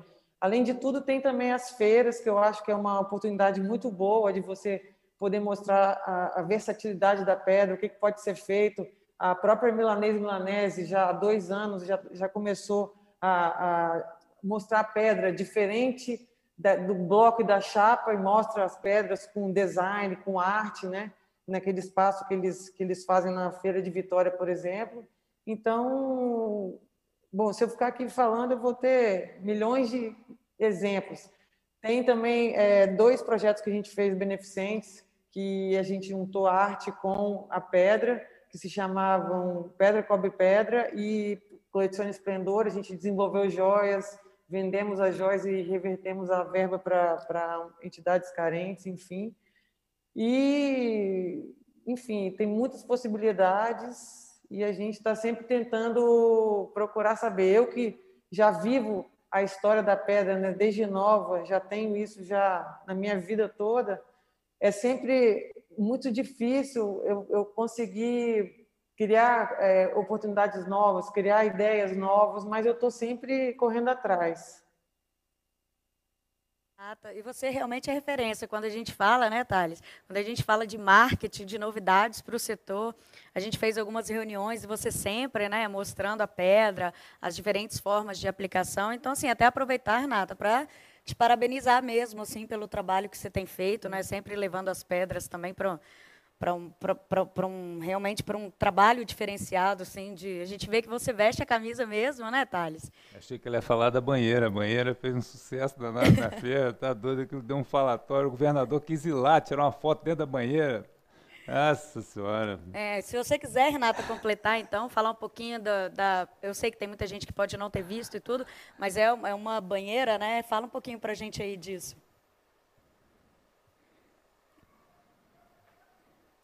Tá deixa, tá deixa, a gente abrir, deixa a gente abrir seu áudio aqui, peraí só um minutinho. Ah, foi. Pronto. Então, é, eu fico esse ano, imagina o marketing esse ano não tendo evento nenhum. Meu Deus do céu. Olha, foi um ano assim, meu calendário fica na minha parede, tinha coisa para fazer até dezembro. De repente ficou tudo tudo branco. E aí a gente consegue tem que se reinventar e fazer coisa nova. Mas então, esse, esse, todas as feiras eu tento mostrar alguma coisa diferente, alguma maneira de mostrar a pedra é, é, longe da chapa e do bloco. Não longe, mas de uma maneira diferente, mas que, que, que seja mais acessível ao especificador, ao consumidor final. Então, eu, junto com a, com a Vivian Cosa, que, que sempre faz os projetos do stand, a gente teve essa ideia de fazer uma peça uma banheira e eu falei, vamos fazer uma banheira? Ela falou, vamos. E a gente trabalha, eu gosto, eu gosto muito de trabalhar com ela porque o céu é o limite, né? Gente, se der asa, a gente voa, sei lá para onde. Então a gente criou essa essa peça aí que foi feita de um bloco maciço, então a gente e todo o trabalho é feito desde lá da pedreira para Brasigran e Cajugran que, que trabalham com obras, não é um trabalho que a gente faz quando a gente fornece para uma obra, não é um trabalho que a gente pega uma chapa e entrega. Não, o trabalho é feito desde lá no fornecimento, na produção do bloco, o bloco é pensado, como que deve ser, a cor que tem que ser, se é um projeto grande, você tem que pegar blocos um seguido do outro para ter a mesma característica. Então, assim, é um, é um processo que ninguém conhece e a gente tem que mostrar isso, né? É, as empresas do setor. Então, a gente pegou um bloco maciço, trouxe aqui para para Brasigran, aqui a gente tem tecnologia e máquina, CNC e tal, e a gente fez esse, esse, essa, essa banheira. Demorou mais de 200 horas para fazer, foi um grande desafio. A gente não sabia se ela ia quebrar, se não ia quebrar. Aí vem aquela história da, da caixinha de surpresa, né? No, o bloco pode ter uma trinca, pode ter um defeito que quando você está é, cortando, ela pode abrir, pode o trabalho todo por água abaixo. Mas deu certo e aí o governador entrou e fez questão de tirar uma foto dentro da banheira e isso deu, deu no que falar. E aí é, é isso que, que a gente tem que fazer, é com, com coisas é, pertinentes, importantes. Pouco, não precisa ser muito, mas às vezes pouca coisa, mas que seja uma, com valor agregado, até para também valorizar o nosso mercado, que, que tem valor, né, com os materiais exóticos, materiais de valor agregado. Tem muita empresa séria aí trabalhando, dando duro. Então, é isso que a gente tem que defender e divulgar. Obrigada, Renata. Eu convido agora o Ricardo. Ricardo, por favor, fala um pouquinho para a gente também sobre essa, como que a gente rompe essa, essa barreira, né, do, e, e, e utiliza as ações mais assertivas, né, do marketing. Pois é, eu acompanho o trabalho da Renata, já talvez ela não lembre, mas eu tenho um vídeo com ela mostrando um super painel que a Brasileira fez e tal, tudo muito bem desenhado, de, sei lá, uns três anos atrás, talvez na feira. E esse painel também deu o que falar. E eu lembro que eu postei, eu repostei, né? E todo mundo, nossa, dá para fazer isso com pedra?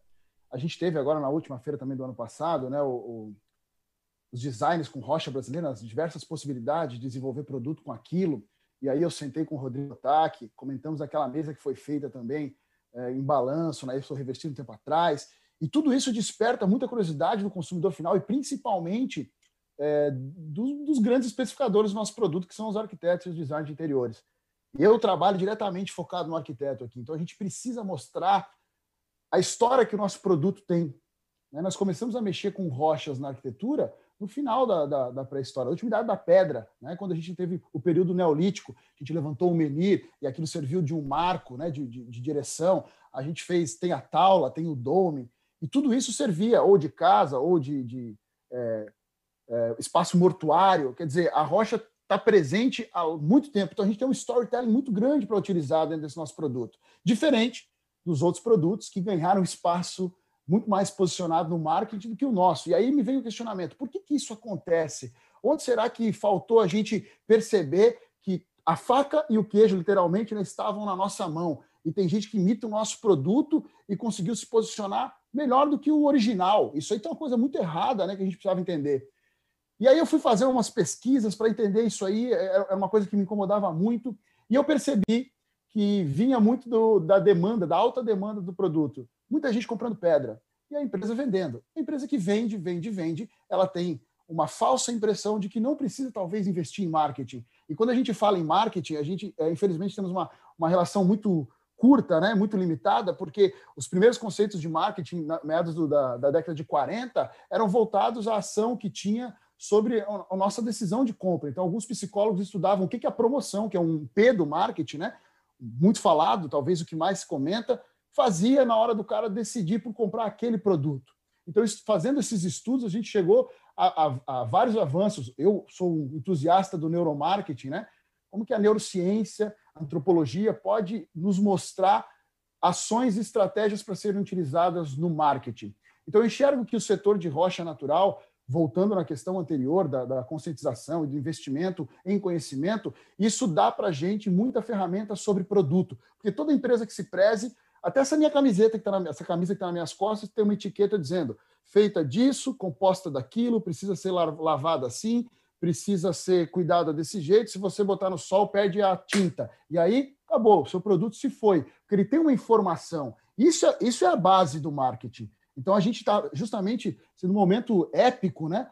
Que a gente saiu de uma questão, volta para outra e o problema é o mesmo. Parece que não está tão difícil da gente resolver. Vamos criar informação para o nosso produto. Aí sim a gente consegue escalar o marketing. Eu pego uma caneta e eu sei exatamente que ela é esférica, que ela tem tinta azul, ou vermelha, ou preta, que ela funciona assim, que tem tanto tempo de vida útil.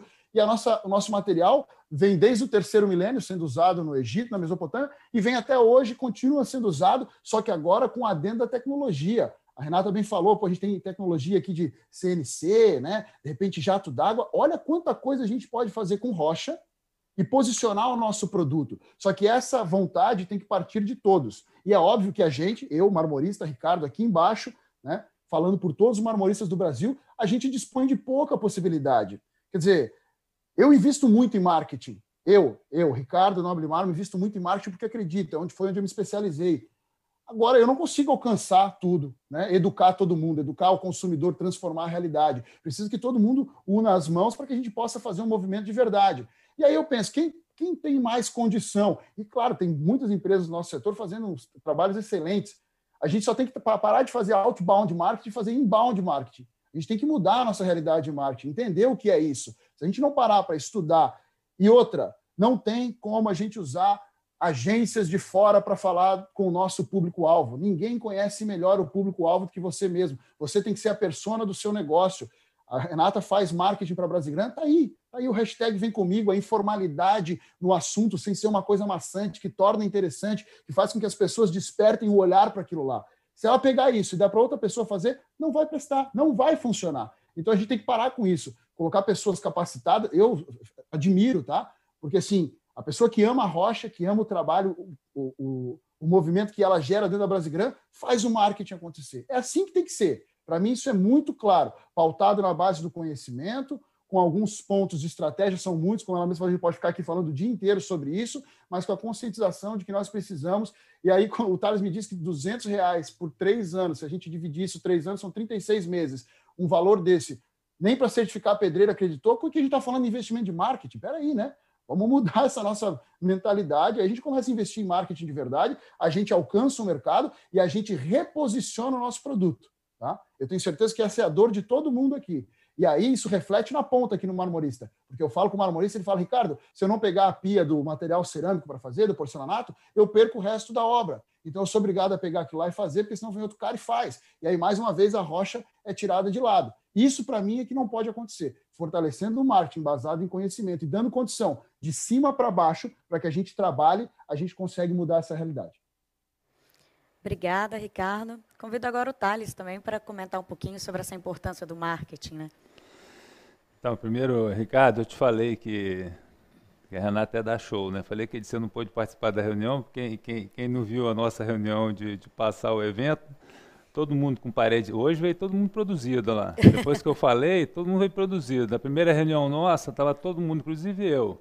Todo mundo com parede branca atrás e só ela. Ela botou uma produção atrás, você lembra, né, Flávia? Lembro. A passagem para ver o evento. E aqui, ó, tem gente aqui, ó, tô olhando aqui, Renata, Itaúna Mármores te segue. Se inspirar no seu trabalho, que é maravilhoso e muito importante. É infame, filho, não é cliente, não. É danado, é danado. Olha só, eu acho o seguinte: é, tudo tem seu tempo, certo? A gente, o setor de rochas, se a gente for fazer uma avaliação, o setor de rochas sempre foi comprado. Ele não, vende, ele não vendia, ele sempre foi comprado, né?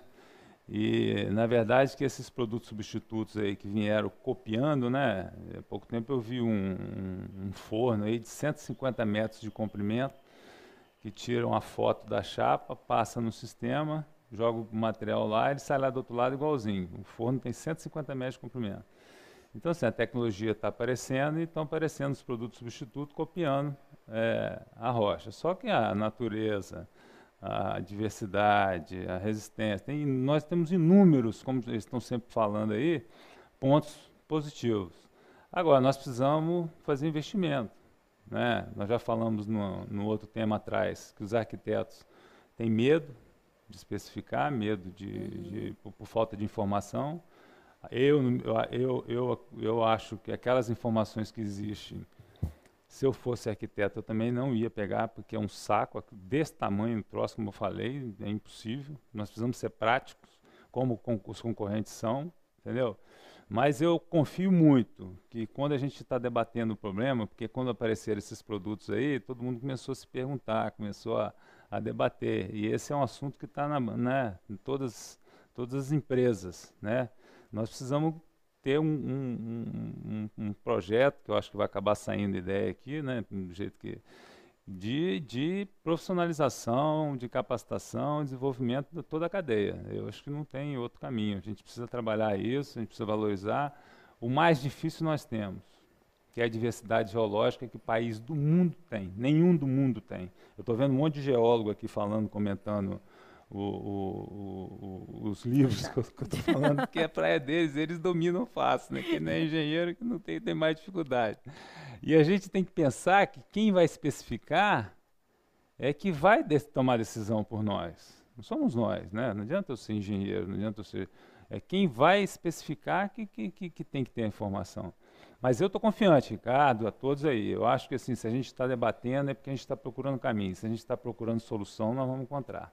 Isso aí. Joia. Muito obrigada, Thales. Eu queria aproveitar e agradecer também ao Cicobi Cred Rochas, que está patrocinando o evento e ajudando a desenvolver o setor com serviços de créditos. Vamos ver o que o Cicobi preparou para a gente. O Cicobi está sempre ao seu lado por isso, preparamos as melhores soluções de crédito para ajudar você neste momento. Fale com a gente para prorrogar, contratar ou reestruturar seus empréstimos e financiamentos em novas condições de prazos, taxas. Vamos oferecer crédito para que pequenas e médias empresas garantam salários de seus colaboradores por até dois meses. Não podemos dar as mãos, mas podemos unir nossas atitudes e fazer a diferença.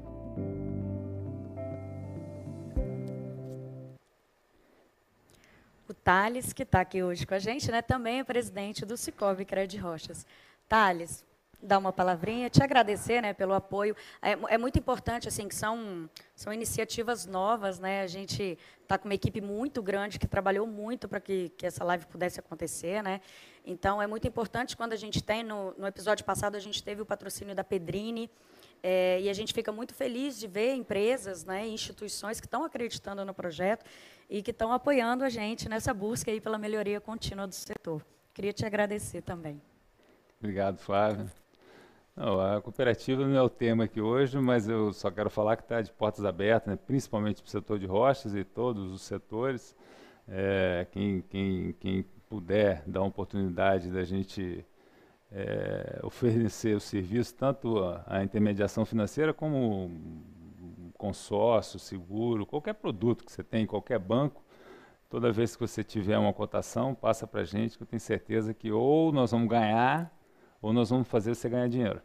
Porque quando a gente perde, o cliente ganha dinheiro. Porque a gente joga, joga pesado, aí normalmente o, os bancos aí quando eles têm medo de perder o cliente, eles jogam lá embaixo mesmo preço. Mas tudo bem, aí você ganhou 10 ganhando. mil, ganhou 20 mil, ganhou, né? Depende, depende do, do, do, que, que é. Mas eu tenho certeza que a cooperativa é, foi o que nós pensamos lá atrás, né? mais de 20 anos, e com o objetivo que é da gente ter uma ferramenta também para dar um pouco de proteção ao setor. E ela eu acho que faz muito bem isso, dar o suporte é, dentro das suas possibilidades. Né? A cooperativa ela também é, ela é o Banco Central tem todas as auditorias igual nos outros bancos, né? Mas eu não posso ficar falando isso não. Vamos lá, vamos entrar no nosso tema de novo, não, paro, não paro de falar, como vamos, eles estão falando aí. Vamos. E, apro e, aproveitando, é, chegou uma outra pergunta do chat, foi feita pelo Fernando Reis.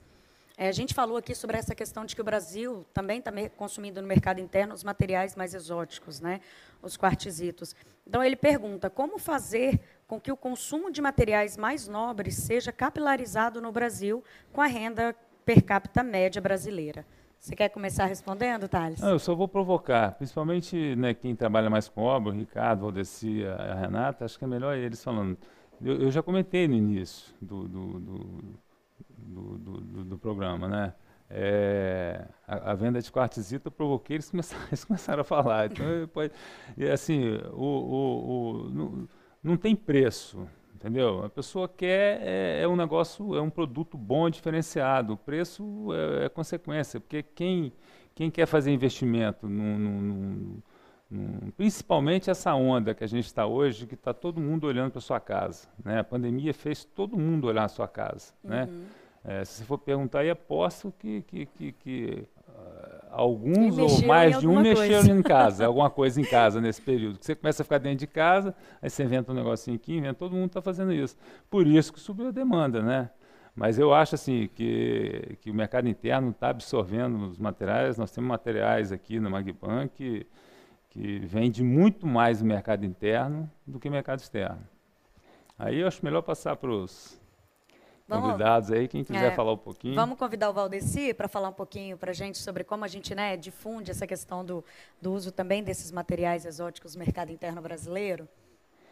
É, falar rapidinho aqui que o Thales já deu a, o, do gato aí, né? Porque a pessoa que quer um, colocar uma coisa boa em casa não liga, vai colocar, né? E, mas eu acho que o que empolga mesmo nessa rocha é a capacidade que a gente tem de oferecer para o cliente um, um ambiente de, exclusivo, né? Você vê que a, a, nossa rocha ela propicia você falar assim, cara, eu vou fazer uma cozinha para você, eu vou fazer a coisa, você vai ter outra igual. Quer dizer, isso é empolgante. Por isso que eu, eu, eu rupio quando falo do segmento de rochas, porque eu não consigo julgar dele, porque toda hora aparece coisa nova, eu acho que o maior trunfo que a gente tem para poder difundir é, é, falar disso. Né? Você imagina é, os especificadores, o que tem na mão para poder trabalhar, né? Um, um, é coisa diferente, toda hora ele tem coisa para oferecer para o cliente dele, ele tem como se divertir, como trabalhar fazendo ambiente novo, né? Então, esse negócio é muito legal. Eu acho que, que nós temos que partir para esse caminho aí para poder aumentar ainda mais. Né? Obrigada, Valdeci. Alguém mais quer comentar um pouquinho sobre essa questão do quartzito no mercado interno? Tiago, por favor. É, o que eu tenho a ponderar é o seguinte, é, como foi bem falado por todos, é, o quartzito, falando do material mais, é, pela pergunta de o material mais nobre, vamos dizer assim. Hoje, a, o Valdeci acabou de falar lá atrás também, sobre a variedade. Então, assim, a gente tem um leque de produtos absurdo, né? desde um material com valor acessível até um Acho que a gente teve um probleminha com a conexão do Tiago. Vamos esperar um pouquinho para ver se ele volta. Enquanto isso. Ah, voltou, Tiago. Oi, desculpa. É, é, voltando a falar um pouquinho, uh, o Valdeci acabou de, de, de, ilustrar muito bem. A gente tem uma gama de produtos né, variados. É, o ponto é, é dentro dessa gama, a gente tem, uma, tem desde o produto para o público com um material para um público mais, né, é, com menos poder aquisitivo, até um, um, material muito exótico, super exótico. Então, assim, tem para todos os bolsos e todos os gostos, é, devido ao grande, ao grande, ao grande leque de possibilidades. Agora, basta, é, respondendo a pergunta, né, basta é você se identificar com o produto e desde, desde a pessoa que tem uma remuneração não tão, uma renda não tão, tão elevada, consegue sim é, usar um produto nobre, usar assim um produto é, bacana para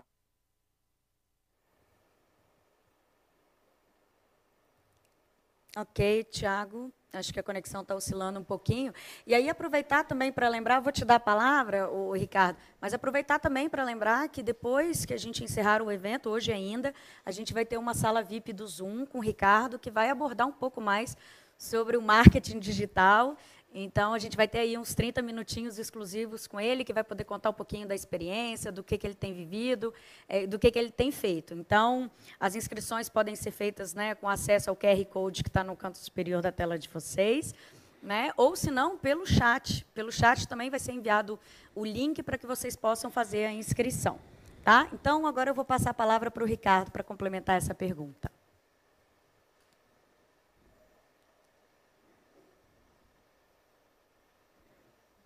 Bom, não esqueçam então, né, de escanear o QR Code que está aparecendo no canto da sua tela. E não é bate-papo, não, tá, pessoal? Vocês peguem caneta e papel, que a gente tem muita coisa para falar. Eu peguei uma aula grande, fiz assim, ó, comprimi 20 minutinhos, 30 minutos para ser rápido, a gente está muito tempo aqui já, mas tem uma história interessante do que é o marketing e o que é a era digital e como é que a gente junta essas duas coisas e extrai resultado dentro das nossas empresas. Bom, eu vou falar bem rapidinho um exemplo que aconteceu comigo, então eu vivenciei isso e aprendi a entender o que é valor dos produtos. Eu, a gente atende aqui uma grande importadora de vinhos, e sempre que eu fazia um serviço para eles, ele vinha com uma garrafa linda de vinhos. Ricardo, toma para você um presente. E eu, né, muito transparente, dizia: Não me dê isso, rapaz, não me dê, porque eu não sei nem tomar esse troço. Eu sou o cara que toma cerveja. Aí você vai me dar esse negócio aí, vai uma grana toda, que eu sei que esse vinho que você está me dando é caro, e vai fora. Porque eu não tinha o paladar para tal. Não entendia o que era aquele produto. Quando a gente fala na renda per capita, obviamente, né, a gente tem uma limitação aí de valores para avaliar, sendo que a realidade do brasileiro, a economia do jeito que está, não é das melhores, mas a gente vem crescendo e vem ganhando força né, econômica, financeira. Mas o, a, onde a gente tem que mudar, principalmente, é na ponta, na hora de apresentar o produto, ter base argumentativa para convencer de que aquele produto tem valor. E a gente desvencilhar né, aquele lance do preço e passar para o valor. E aí eu comecei a viajar, fiz umas viagens a mais e tal, e conheci os lugares onde tinha muito vinho, conheci, gente fizemos algumas rotas do vinho, eu e a minha esposa. E aí, nessas rotas do vinho, a gente, né, nesses roteiros, aprendi a tomar vinho. E aí fui treinando o meu paladar. E como é que a gente pode trazer isso para a realidade de marmoraria? Eu atendendo no showroom vejo isso todo dia com muita facilidade. O que acontece? Uma, ela não conhece os produtos. Talvez nunca tenha ouvido falar no que é quartzito, não sabe que tem uma dureza superior ao mármore, mas tem o mesmo aspecto, está sendo super buscado, do calacate, etc. E outra, ela vem muito já é, conduzida do que ela quer, ou pelo, pelos produtos entrantes que a gente falou, ou talvez por alguma coisa que ela já viu há um tempo atrás. Então, cabe a gente fazer a troca desse produto com expertise, pegar o conhecimento que a gente tem, de todo esse marketing que a gente está querendo construir aqui, e traduzir para a pessoa o que é o valor daquele produto. Sendo assim, a gente consegue estabelecer níveis de produtos no nosso mix de produtos no, é, com um patamar muito superior ao que a gente trabalhava antes. Eu tenho muitos alunos que dizem assim, pô, Ricardo, legal, cara, consegui vender o meu primeiro quartzito. Eu pergunto, como que você fez isso? Trabalhando aquilo que você falou do valor. Porque a gente tem uma aula que a gente chama de efeito vinho. E aí eu conto essa história do vinho e mostro. Às vezes o produto, o cliente ele vem pronto para comprar um produto, mas você consegue conduzir ele para uma compra, ele sai muito mais satisfeito. Você surpreende ele. E aí, obviamente, quando a gente fala de, de, recurso financeiro, se ele comete o equívoco né, e uma irresponsabilidade financeira, isso é problema das finanças pessoais. Aí tem curso na internet de finança pessoal, o cara compra e vai aprender a cuidar do dinheiro dele. Mas você tem a possibilidade de mostrar os diferentes produtos que você tem e conseguir provar o valor daquele material. E é isso que a gente vem fazendo aqui todos os dias e é dessa forma que a gente vem treinando as pessoas, para que cada vez mais elas possam é, é, estabelecer um vínculo com o seu cliente satisfatório, que o cara compre o um produto que realmente é bom e entenda que aquele produto tem valor. É um treinamento, é aquilo que a gente falou de, de é, educar o consumo. Né? Obrigada, obrigada, Ricardo. Vamos convidar, vamos convidar agora, assim, a gente vai compartilhar, na verdade, umas fotos que chegaram na hashtag Stone Summit do pessoal que está acompanhando o evento é para a gente, né? Então, vamos, vamos ver aqui. A primeira foto que a gente recebeu é da empresa RGA Industrial, daqui de Cachoeiro, né, que mandou uma foto para a gente lá assistindo o Stone Summit também, compartilhando o conteúdo. A, a outra foto que a gente tem foi enviada pela Deusimar Latavanha, é da empresa Duas Barras Granitos, daqui de Cachoeiro, também estão ligadinhas lá no Stone Summit, postaram no Instagram com a nossa hashtag. E uma outra foto que a gente recebeu veio de Santa Catarina, a Marmoraria Trevo, que também está acompanhando a gente, que fez esse post hoje para mostrar que está né, interagindo com a gente durante todo o evento. Queria agradecer vocês né, que estão que participando e que estão assistindo o evento junto com a gente. Vamos, vamos agora passar para a nossa próxima pergunta. É, e aí também vai muito de tudo que a gente tem discutido aqui, né, que é, é, para que a rocha natural ela seja mais utilizada no mercado interno, tem a necessidade do desenvolvimento de um trabalho conjunto, que vai além de questões específicas né, é, de cada empresa, mas que os players do setor eles precisam entender a sua importância e responsabilidade para a evolução de toda a cadeia. Daí a relevância de se ter mais fóruns de discussão e alinhamento de estratégias coletivas para desenvolvimento do setor. Diante disso, Thales, eu também começo com você, né, pelo seu papel frente ao Sim de Rochas. Como é que você percebe a necessidade de integração entre as empresas que atuam em toda a cadeia do setor para a construção de uma marca ainda mais forte para a rocha natural brasileira? É. O tema é é um desafio, né? Aliás, acho que é o grande desafio do, do setor de rochas, né? Eu acho o seguinte, Flávia, é, eu estou com expectativa que esse ano que nós estamos nele, é, com toda dificuldade, né, que quando a gente tem assim, quando o negócio está muito difícil, é, são esses momentos que a gente concentra mais, a gente olha melhor, a gente estuda mais, a gente, né? Então esse ano foi um ano, né, com, com muitos desafios, né? É, a pandemia fez a gente ficar ali uns dois meses, como nós já falamos em, em outra, hoje cedo e tal. É, trouxe uma insegurança muito grande né, para todas as empresas. Pra, eu acho que isso fez assim a gente aproximar um pouco mais. Esse evento da, da Milanês também é outro fantástico. Né? A gente está vendo a participação aqui da, do setor, né? todo mundo num debate. Tudo. Então, eu acho que assim, é, são oportunidades que a dificuldade está trazendo, certo?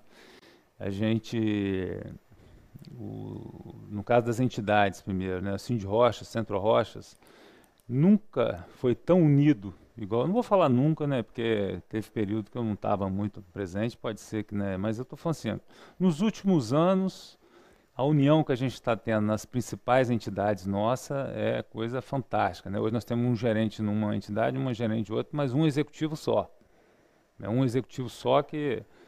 Então, a, as ações são totalmente integradas, né? A gente está todos os dias debatendo. A gente tem aquele trabalho também com Minas Gerais e Ceará, né? Espírito Santo, Minas e Ceará. É, estão trabalhando junto há uns três, quatro meses, né, em todas as ações que a gente faz em nível Brasília, nível assim, de, de, de, de criar condições para as empresas do setor de rocha. A gente tem feito junto, em parceria. É, vale lembrar que esses três estados juntos concentram 95% das exportações, né? então assim é, tem uma significância muito grande e é, por outro lado nunca tiveram é, direito a falar, direito e nas instituições federais que eu estou falando, né?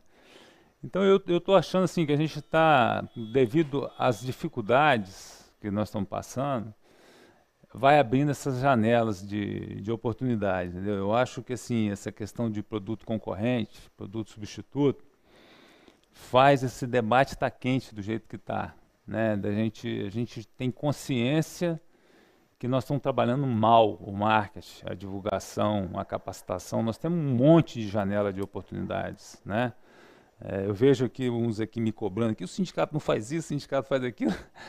O sindicato ele tem uma, uma, área de atuação no Espírito Santo, né? Ele não tem direito. Ele, embora ele se mete em tudo quanto é assunto que é do setor de rocha, mas ele na, na, na estrutura dele ele tem que trabalhar é com o Estado, não é federal.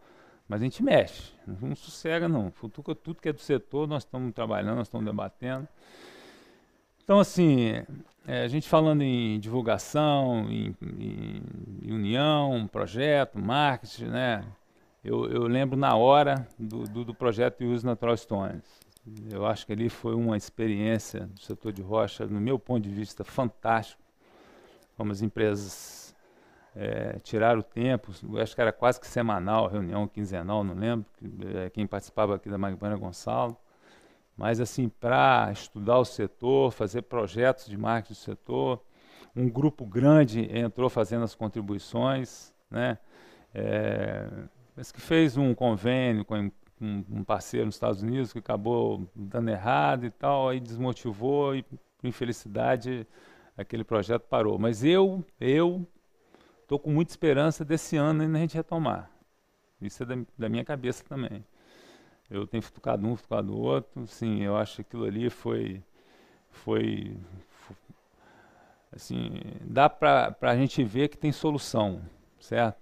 E muitas das vezes a gente, a gente é, dá um passo e tem que dar um passo atrás para depois dar dois na frente. Então, assim, tudo tem sua hora, certo? Eu acho que tudo tem sua hora. Eu acho que a gente está é, num momento mágico, como eu falei, entendeu? E aí o que acontece? Os players. Não adianta você pegar e querer fazer um projeto aí para o setor e contratar fulano para fazer e largar para lá. Não adianta. Isso não funciona. Todos nós sabemos como funciona. Tanto que existe alguns, algumas, uns projetos, algumas coisas aí, que se não tiver o um empresário no meio, não vai funcionar. É. Porque até uma das perguntas que chegou no chat para a gente também, até do Gonçalo Machado. Que... Ah, você fazer um projeto de marketing grande, por exemplo, se a gente pegar o rural, o rural era totalmente queimado. O que, que eles fizeram? Investiram, contrataram, fizeram um projeto, tem que passar para eles, senão eles ficam é. doidos para falar. Depois eu falo. É, a Renata, a Renata participou oh. muito, né? A Renata participou muito dos é. Natural Stone. Isso. A Renata, daqui a pouco, né, Renata, precisa sair porque ela, vai, ela tem um voo. É, mas a gente também está quase finalizando o evento de hoje. Mas, Renata, também contribui um pouquinho com a gente aí dessa vivência sua dos Natural Stones ou de, de, de outras ferramentas né, com que, que a gente pode ter o envolvimento das empresas mesmo para poder é, evoluir, difundir esse conhecimento aí em toda a cadeia mesmo, o envolvimento dos players, né? Flávia, é, assim, eu, eu, eu, vejo que nenhuma empresa e nada faz sucesso sozinho, né? Por trás, eu queria só é, é, deixar isso, é, é, falar que eu, assim, a, a, nossa empresa, tanto a, a minha empresa como a empresa de vocês, tem toda uma equipe por trás e todo um trabalho em equipe, aonde todo mundo trabalha, cada um tem a sua função e se e se um deles não, se não der certo, acaba que estraga o trabalho anterior ou posterior. Por, por que, que eu estou falando isso? Porque é, eu sinto que o setor precisa se unir mais, as empresas precisam se unir para defender o que é nosso. Poxa, é, 85% das exportações brasileiras saem do, do Espírito Santo, então está tudo concentrado aqui no Espírito Santo. As maiores empresas, as maiores ideias, as maiores vivências, as maiores experiências estão todas aqui. Então, o setor, existe concorrência? Existe, mas não é se unir para concorrer, é se unir para defender o que é nosso, é para estar tá no, nosso, no lugar que é nosso, que está ocupado por outro, por outro setor, que não deveria estar. Então, esse Use Natural Stone foi um projeto que a gente fez, terminou ano passado, e a gente fez, fez um trabalho, como o Thales falou, junto com uma empresa lá dos Estados Unidos, mas eles eram muito técnicos, e a gente chegou para dar é, charme, né? E para dar uma informação mais como que eu posso dizer, é, mais interessante, informar, foi o que eu estava falando antes, informar de uma maneira mais interessante. Só que aí a gente teve um problema e acabou que, que, que enfim, deu, deu, acabou o projeto. Mas eu acho que a gente tem, eu estou à disposição, eu sou a maior é, empolgada para para poder fazer coisas novas, sair da caixinha, que eu acho que é isso que a gente tem que fazer. E estou à disposição para o Thales, ó, se precisar, posso encabeçar aí o projeto. E é isso que a gente tem que fazer, se unir para defender o que é nosso, para ocupar o nosso lugar, porque a gente tem potencial, a gente tem produto, a gente, enfim, é sangue nos olhos e vamos que vamos. Show de bola. Alguém quer complementar um pouco? Ricardo essa... tá doido. É. Bom, gente, então. Valdeci também participou Valdeci, um tempo, quer complementar um pouquinho? O Tiago. vontade aí. Deixa a gente abrir o som. Está desligado. Isso, Valdeci. Por favor, Valdeci. Assim, é, a gente não tem que, muito que falar sobre isso, porque já houve tanto debate em cima disso, né?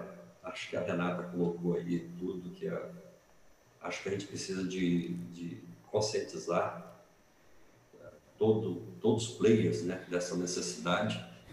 É, eu participei da, financeiramente a nossa empresa aqui, com o uso de Natural Stone, essa marca.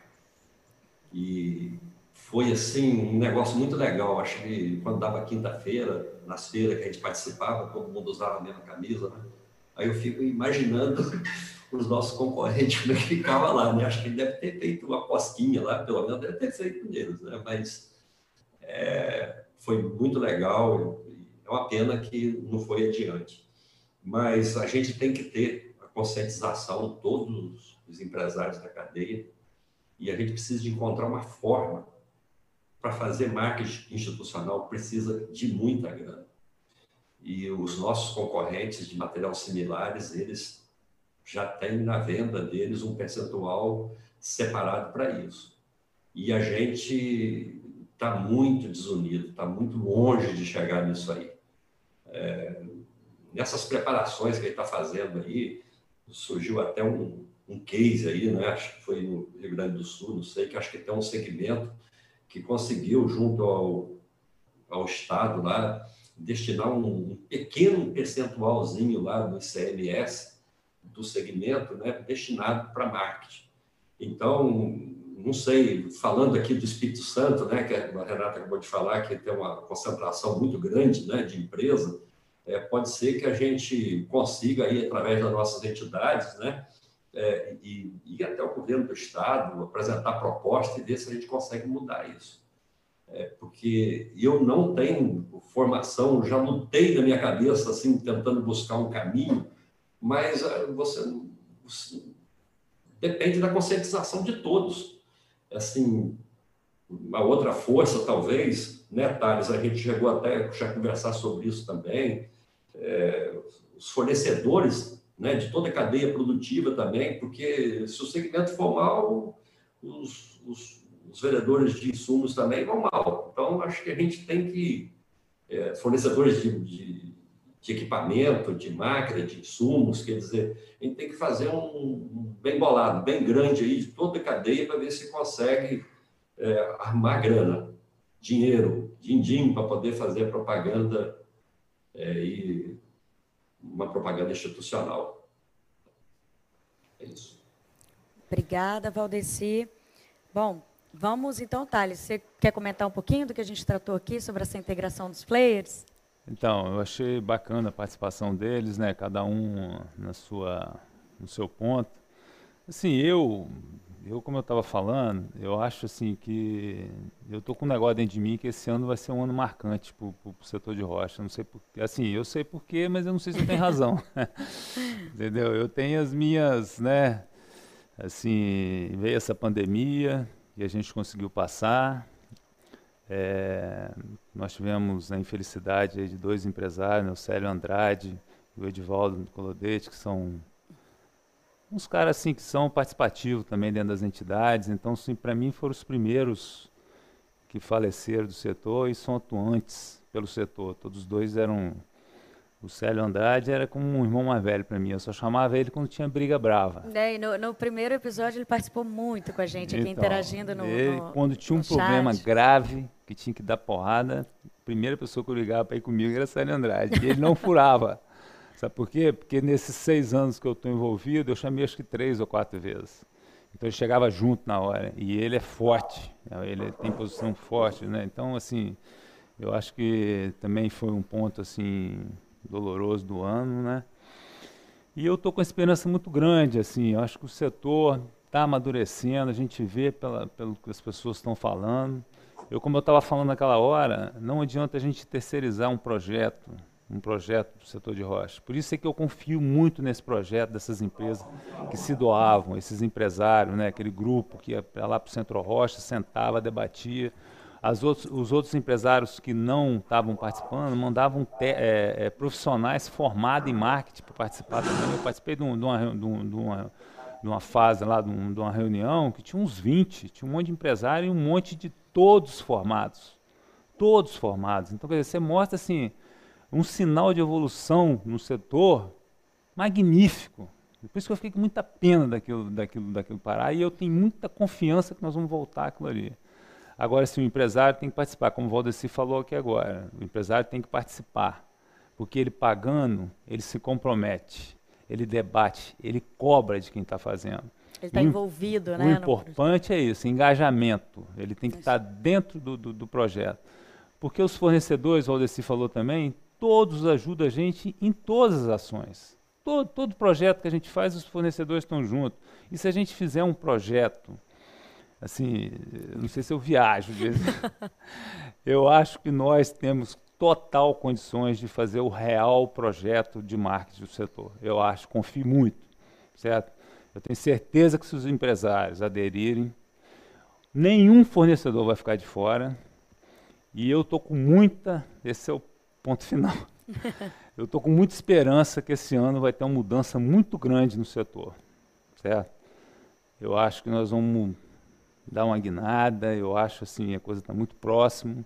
Acredito muito e acho que a gente realmente vai tomar posse das informações e eu tenho muita esperança que esse ano vai ser um ano marcante para o setor, positivamente, por ter superado esses problemas que eu falei no, no, no, no começo, né? E esses desafios da gente é, ter um voo mais longo. Né? Nós estamos com, eu estou participando da federação aqui no Espírito Santo, o Carlos Rubio participa da federação lá em, no Ceará, o Balbino participa na federação em Minas, então nós temos força nas federações do Estado, nós temos força na, na CNI em Brasília, então acho que nós temos condições realmente de dar voos mais longos. Eu confio muito, acho que coisas vão acontecer esse ano ainda se Deus é, quiser. É isso aí, a gente espera, né? É, bom, e a gente está chegando ao final do nosso episódio 3, Thales. Passa muito rápido, né? A gente fica aqui conversando, interagindo, e realmente passa muito rápido. A gente gostaria de agradecer a todos vocês que estiveram conosco até aqui, participando, interagindo com a gente, as perguntas, as fotos. Agradecer também a toda a equipe técnica que trabalhou muito montando toda essa estrutura aqui para vocês a equipe do Cindy Rochas e do Centro Rochas, em especial, Thales, a todo o corpo técnico lá, tem o Selma, a Alessandra, a Karina, a Penha, o Rogério. Assim, desde o do primeiro episódio, eles se envolveram bastante com o projeto e se dedicam e vibram com cada conquista. Então, assim, é muito legal, é, é muito bacana esse envolvimento com o projeto. Ah, aos nossos parceiros e apoiadores, em especial a Magban, que nos recebeu no evento de hoje aqui, preparou todo esse cenário, os materiais. A gente viu algumas imagens né, mostrando a diversidade dos materiais que a gente tem. Agradecer também ao Rômulo e à Laira, estão aqui com a gente hoje também, foram responsáveis por toda essa ornamentação. Muito obrigada pela dedicação de vocês também. A Casa e Companhia, que foi a loja de decoração que cedeu esses móveis para gente ao Bandes e ao Cicobi Cred Rochas, que são os nossos patrocinadores de hoje. Mas aproveito e agradeço também a Pedrini, que está sempre com a gente. E agora agradeço né, a Renata, o Valdeci, o Tiago e o Ricardo. Agradecer pelo tempo de vocês, agradecer pela disponibilidade de vocês. E eu acho que mais o importante, assim, pela vontade realmente de compartilhar é, essa vivência e essa experiência de vocês no, no, no mercado, né? E aí eu vou chamar um por um para, né, de forma breve, vocês despedirem um pouco do pessoal que acompanhou a gente até aqui. É, vou começar pelo Ricardo. Ricardo, eu sei que a gente tem uma sala VIP que a gente vai dar uma continuidade para aqueles que se inscreveram. É, mas eu queria que você né, deixasse uma mensagem aí para todo mundo que acompanhou a gente até agora. Então, o meu não é um tchau, é um até breve. Né? Daqui, a pouquinho, daqui a pouquinho a gente está junto ali para falar um pouco mais sobre marketing na era digital e como é que a gente traz resultados para dentro das marmorarias. Bom, eu fico muito agradecido de participar com todos vocês. Para mim é uma honra, um prazer imenso. Repito, uma satisfação enorme, porque é, todos vocês são grandes da indústria, a gente é pequenininho, está aqui de baixo, é, olha o mercado de baixo para cima e tem muita vontade de fazer acontecer. Então, representar todas as marmorarias do Brasil, para mim, é um orgulho tremendo. Fico muito feliz que a gente venha debatendo esse ponto, que todo mundo está tendo voz e oportunidade de falar o que pensa. Penso como o Thales, que esse ano vem com uma grande mudança. Talvez essa pandemia tenha mexido um pouco no, no consciente das pessoas e a gente está repensando as nossas atitudes. E eu acho que fica como marco desse Stone Summit, episódio 3, para mim, a palavra mais forte, união. Isso aqui é a representatividade da união do setor, desde a base até em cima, com o sindicato, com as empresas né, que fazem a feira. Com tudo isso, a gente vai conseguir mudar o nosso setor e reposicionar o nosso produto. Eu fico muito agradecido e muito feliz com o que está acontecendo. Muito obrigado a todos vocês. Obrigada, Ricardo. Fantástico. Convido agora a Renata. Renata, por favor. Deixa eu só abrir seu áudio aqui, Renata. Ativa. Pronto. Pronto. Flávio, queria te parabenizar por ser pioneira aí nessa, nessa gestão desse, desse debate. Muito, tem que ter, tem que ter muita força, né? Força na peruca dentro desse dentro desse setor, você ser mulher já é difícil, ainda defender uma, uma posição é, é muito bacana. Então, assim, eu fico muito orgulhosa de você e fico muito feliz. Aos meus fãs, mando um beijo para vocês. Eu não sou nada sem vocês. Fico à disposição no Instagram da Brasigran, arroba Brasigran, ou no meu pessoal também, que é aberto, Renata Malenza. Se vocês quiserem fazer pergunta, qualquer coisa, eu estou à disposição. Sempre fui uma pessoa muito acessível. E é isso aí, gente. Eu agradeço a vocês também que participaram. Aprendi muito com vocês. A gente é, isso é muito importante que a gente possa sempre aprender, se unir, aprender e também fico feliz por poder ser exemplo de, de tantas coisas boas, poder divulgar, uma maneira de divulgar o setor. E é isso, gente. Vem comigo. Obrigada, Renata. Convido agora o Valdeci. Agradecer aí a Flávia, já desde o começo aí, por essa magnífica ideia, né, da gente conversar sobre as rochas, é, debater ideias, né? É, agradecer aí meus colegas Ricardo, Renata, Tiago, né? É, foi muito legal. E agradecer muito mesmo de coração é, quem está aí nos ouvindo, né? Que parou para nos ouvir é, só essa parada para ficar aí assistindo a gente falar já é a demonstração, viu, Ricardo, de que estamos juntos, né?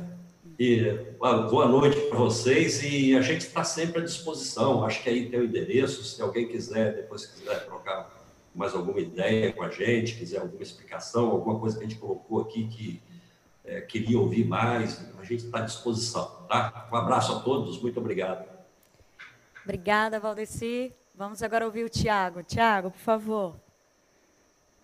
Bom, é um prazer imenso, inenarrável, na verdade é essa, estar com grandes pessoas, pessoas de alto, alto conhecimento e agradecer a, a organização em nome de todos aí, Flávia, Thales, enfim, todo, todo o corpo que conduziu esse, esse evento.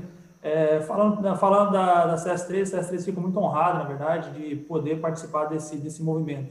É um movimento que a gente tenta fazer aqui, interno, busca fazer um trabalho, muitas vezes, solo, e essa união, ela, ela faz com que a gente consiga, aí, a união das forças, volto a dizer novamente, não é só das indústrias de beneficiamento, é de toda a cadeia, desde a especificação até a, né, do bloco à especificação. Então, acho que é um conjunto de ideias que nós temos que que nos unir, unindo bem do setor, não muitas vezes pensando simplesmente na singularidade, sim na pluralidade. Esse é o nosso objetivo.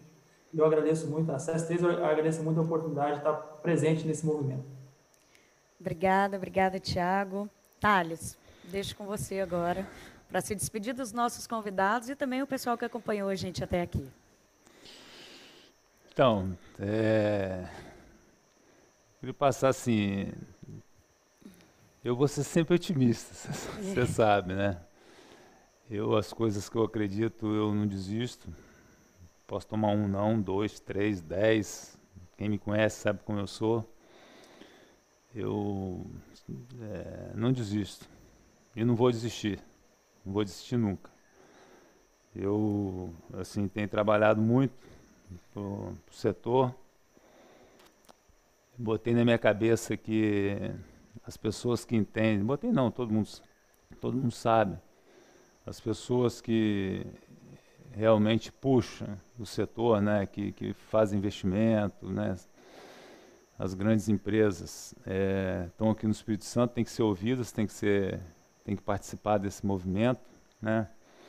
É, eu vejo assim algumas entidades fortes no Brasil, não quero ficar falando disso, mas vou falar rapidinho só para a pessoa entender o que eu estou falando, que são formados pelas empresas, certo? As empresas criam uma entidade e aquela entidade vai debater os interesses delas, por quê? Porque elas, é, independente do tamanho, se é grande, pequeno, o que for, porque você precisa ter o pequeno para você entender também a básica, senão você não, né, não interessa, mas tem que ter empresa, tem que ter um empresário, né? Por isso que eu falei muito aquela hora, um projeto, para ele ter viabilidade, ele tem que ter um empresário. Então eu não vou desistir, enquanto eu tiver a oportunidade, aí vocês podem contar comigo, se nós vamos vencer eu não sei, mas eu vou me esforçar ao máximo para fazer o setor de rocha crescer muito mais. No meu ponto de vista, o setor de rocha tem uns 10 anos que está andando meio de lado. A gente precisa romper e nós vamos romper. E assim, para fechar, eu queria deixar duas palavras. Uma do Tiago, não sei se o Tiago lembra. O Tiago falou, gostei do jeito que você falou, a palavra acreditar. Na hora que você estava falando, você falou assim: tem que acreditar. Foi isso, Tiago? Foi, foi. É, é, acho que a primeira premissa é: para você superar algo, você tem que colocar aquilo como foco. Eu acho que você ilustra muito bem essa, essa, essa posição e a CS3 também tem esse mesmo perfil.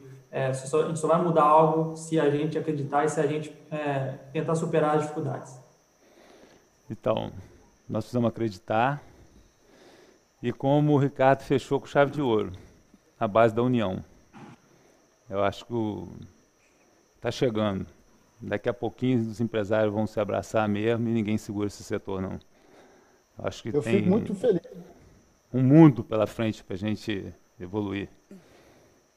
Eu pude perceber, Thales, uma coisa que eu nunca tinha visto acontecer no setor, e as duas empresas que nós visitamos na segunda e na terça-feira ficaram abismadas com aquilo que estava acontecendo também, porque elas disseram, obviamente, com toda a segurança em relação à pandemia, né, com todos os processos que a gente tem que seguir agora, juntamos 30 pessoas em menos de 12 horas de todo o Brasil, compraram passagem aérea, se reuniram no mesmo hotel e vieram para debater o que a gente pode fazer para se ajudar e manter o nosso mercado no patamar que ele merece e que nunca deveria ter saído.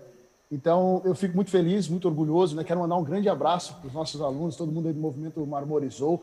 A gente vem, é, eu fiquei gratificado porque eu vi pessoas falando tanta coisa que antes a gente não, não tinha possibilidade de ouvir, que a, a, a gente não tinha acesso e muita gente, na realidade todos muito bem intencionados. Então parece mesmo que a gente está juntando uma galera muito boa e se isso continuar crescendo na proporção que vem, a gente tem um bom futuro pela frente. Queria Sem só falar uma nenhuma. coisa aqui. Claro, Só para dar os parabéns a vocês por terem, por eu ter sido, fiquei feliz por eu ter sido influenciadora para vocês trocarem o fundo, tá? Parabéns, ficou muito É- legal. é É, outra aí. história. Esse é o marketing, esse, esse é o setor de rochas, é isso aí. Isso aí. Isso aí, juntos vamos mais, né? Isso aí. Somos mais fortes, né, Thales? Acreditar e ter união. Palavra É. deles aí, ó. Tá Isso fácil, tá difícil não. Isso aí. Bom, deixamos o nosso muito obrigado, então, a todos vocês que nos acompanharam até agora. Para aqueles que se inscreveram, em instantes a gente começa a nossa sala VIP no Zoom com o Ricardo. O Felipe Van Pré, diretor da revista Rochas, também vai estar lá com a gente nessa, nesse bate-papo. E é isso, eu queria convidar vocês para continuarem seguindo as redes sociais do Stone Summit, ficar por dentro de todas as novidades. Em breve, a gente tem novos episódios. Uma boa noite a todos.